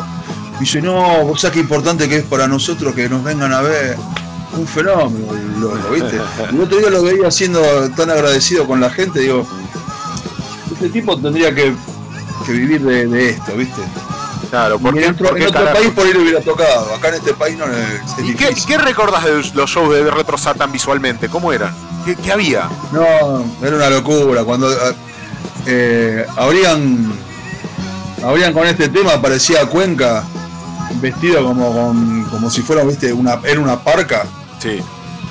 Con cero luces y iluminados con unos candelabros, viste, que tenían ellos ahí en el escenario. No, una locura, boludo.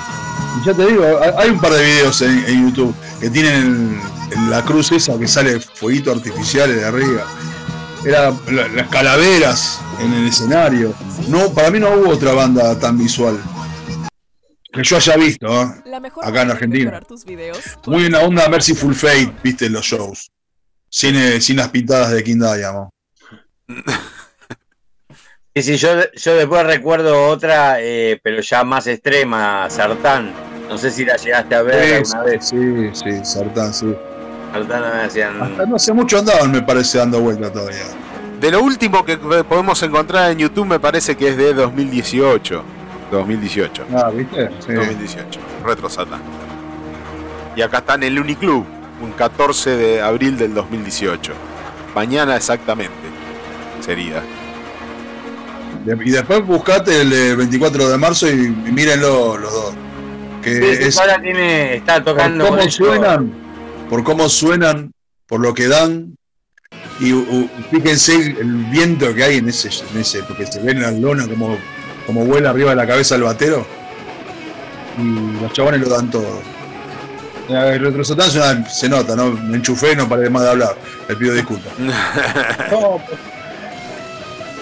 Bueno, Retro Satan entonces eh, eh, es lo, es lo que a memoria te trae de las bandas en ese, en ese momento con una gran A puesta lo visual. sí, después hay, a mí hubo muchas bandas que me, me- me- me volaron la cabeza de- desde chico, otras así hace niveles escabios. No sé si Sergio vos. Sí, sí, sí. Sí, sí, yo la, la he ido a ver también unas cuantas veces a Cabios. Eh, por ahí eh, an- me gustaban más otras de la época, pero sí, sí. Che, a mí Escabio me, me hizo me hizo mella. Tengo ahí una algo para adelantar si quieren. Si Algo- Damián quiere, algo- digo algo algo. como que. Y algo como que estoy armando algo con un ex Escabios. No, ¿en serio? Sí, hay, hay algo de- dando vueltas. Pero me pido que no diga nada. ¡Uh!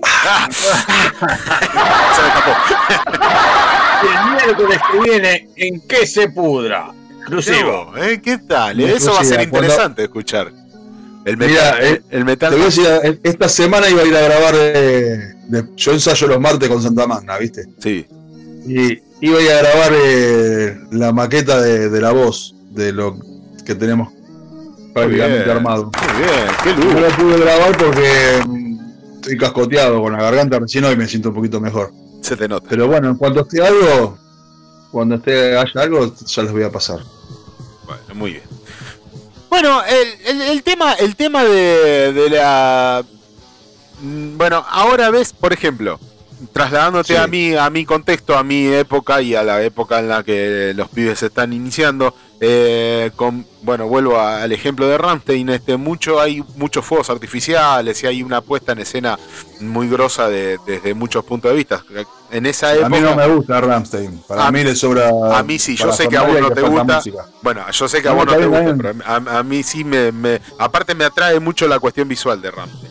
Eh, Sí, sí. y, y por ahí en, A en- mí me gusta, pero no, no, no, me- no digo nada porque siempre te ganamos 2 a 1 las votaciones.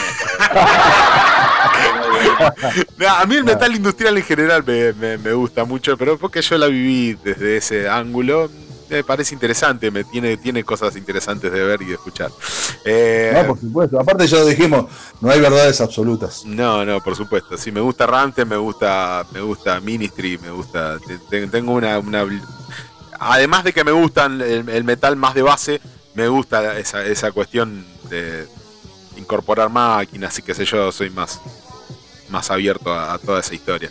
Me gusta Korn, me gusta Slipknot.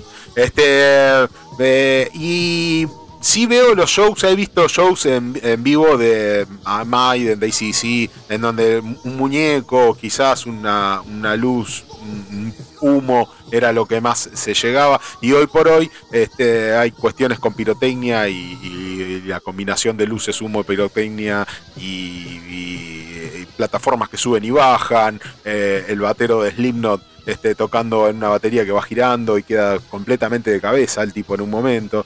Eh, toda esa inversión en lo visual este, le genera mucho a la gente. Eh, entonces, el tema de lo visual y lo musical para mí va muy de la mano y bueno, yo creo que generacionalmente, eh, yendo viniendo más acá, creo que las bandas han aprendido mucho a, darle valor a la estética y a lo que ponen en el escenario a la hora del vivo. Sí, sí, eso, pero eso también viene de antes, porque lo que vos decís de Slipknot lo aprendieron de Motley Crue con Tommy Lee. Eso lo hacía, lo hacía Tommy Lee.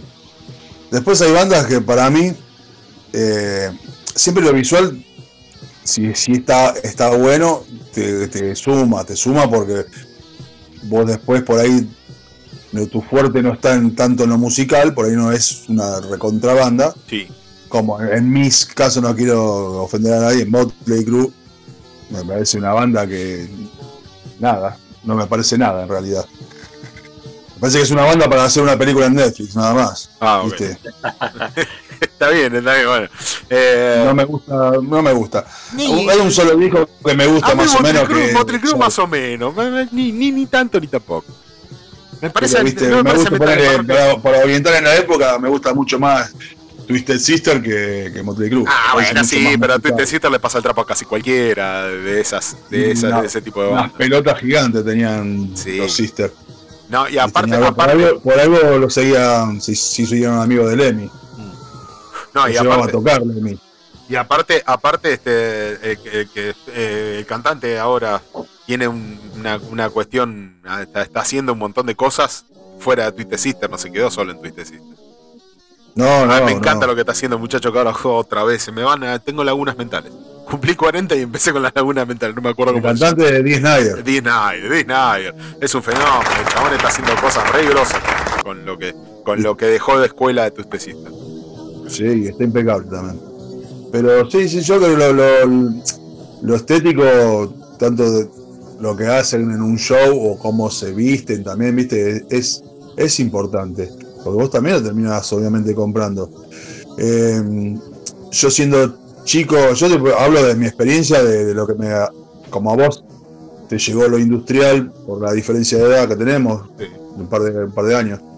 Yo cuando vi un, un recital de Venom, grabado en un VHS, en el, comprado en el mismo lugar donde compraba los cassettes de, en vivo en el Hammersmith Odeon del 85 y los veía ellos con fuegos artificiales, con eh, ellos arriba, una, una batería allá arriba de todo que subía con un, ascensor después que bajan, viste, ellos por un costado, con también como unos ascensores y yo así, boludo, ¿qué, qué estoy viendo? ¿Viste?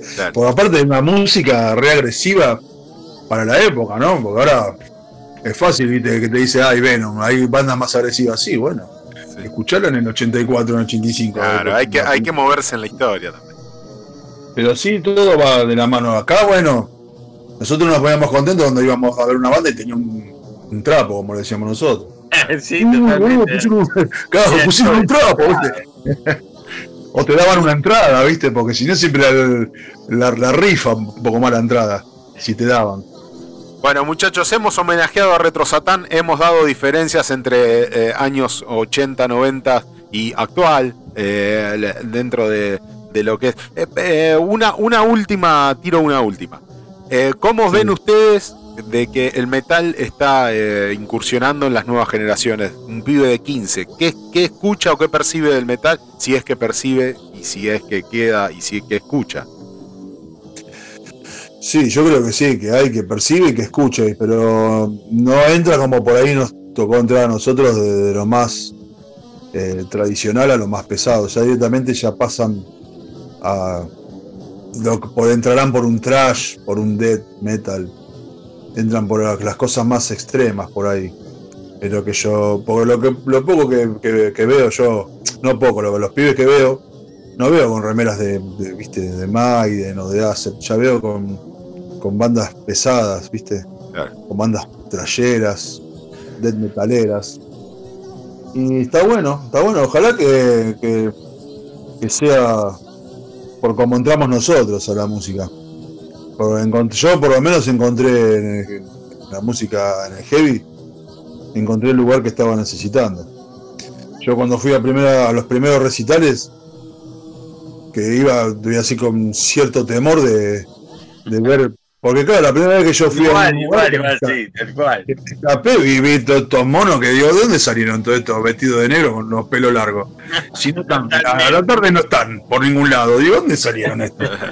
Y las Y cadenas, yo- Claro, viste. me van a yo- cagar a palo, pensaba que iba solo, viste, decir, no, termina- y te terminan dando charlas haciéndote amigo, viste. Sí, sí, y, y te ven, y que me- me- me- es lo que hago yo, trato de hacer yo.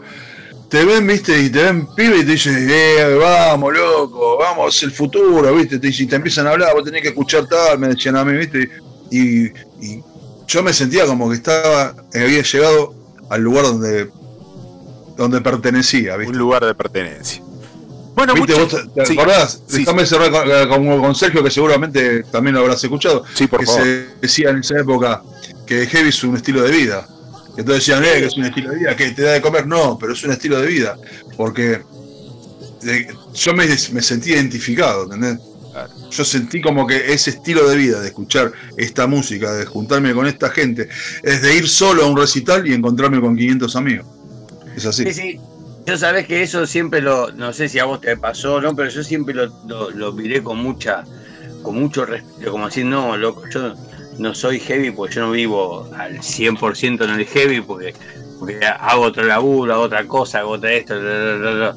Eh, siempre lo, lo miré con mucho respeto, así, no, loco, yo no soy heavy metal porque no estoy todo el día con el cosa, pero, pero que es lo que, la música que buscaba desde, desde antes de conocerla, eso ninguna duda.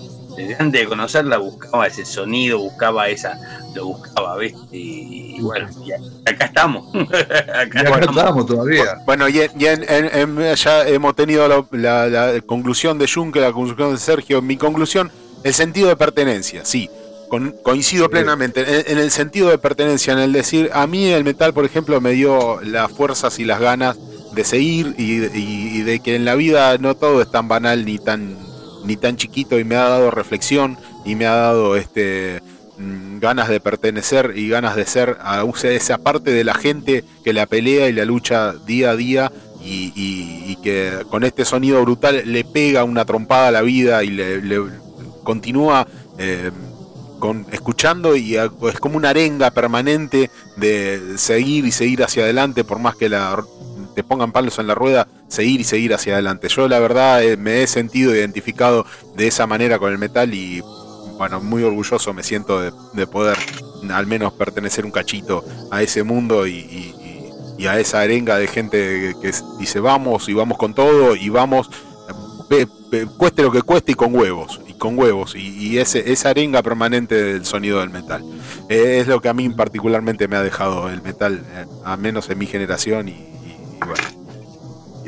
Espero que espero que las generaciones futuras lo sigan interpretando de esa manera. Muchachos, ha, ha sido un placer, ha sido un placer contar con su con su participación en el programa.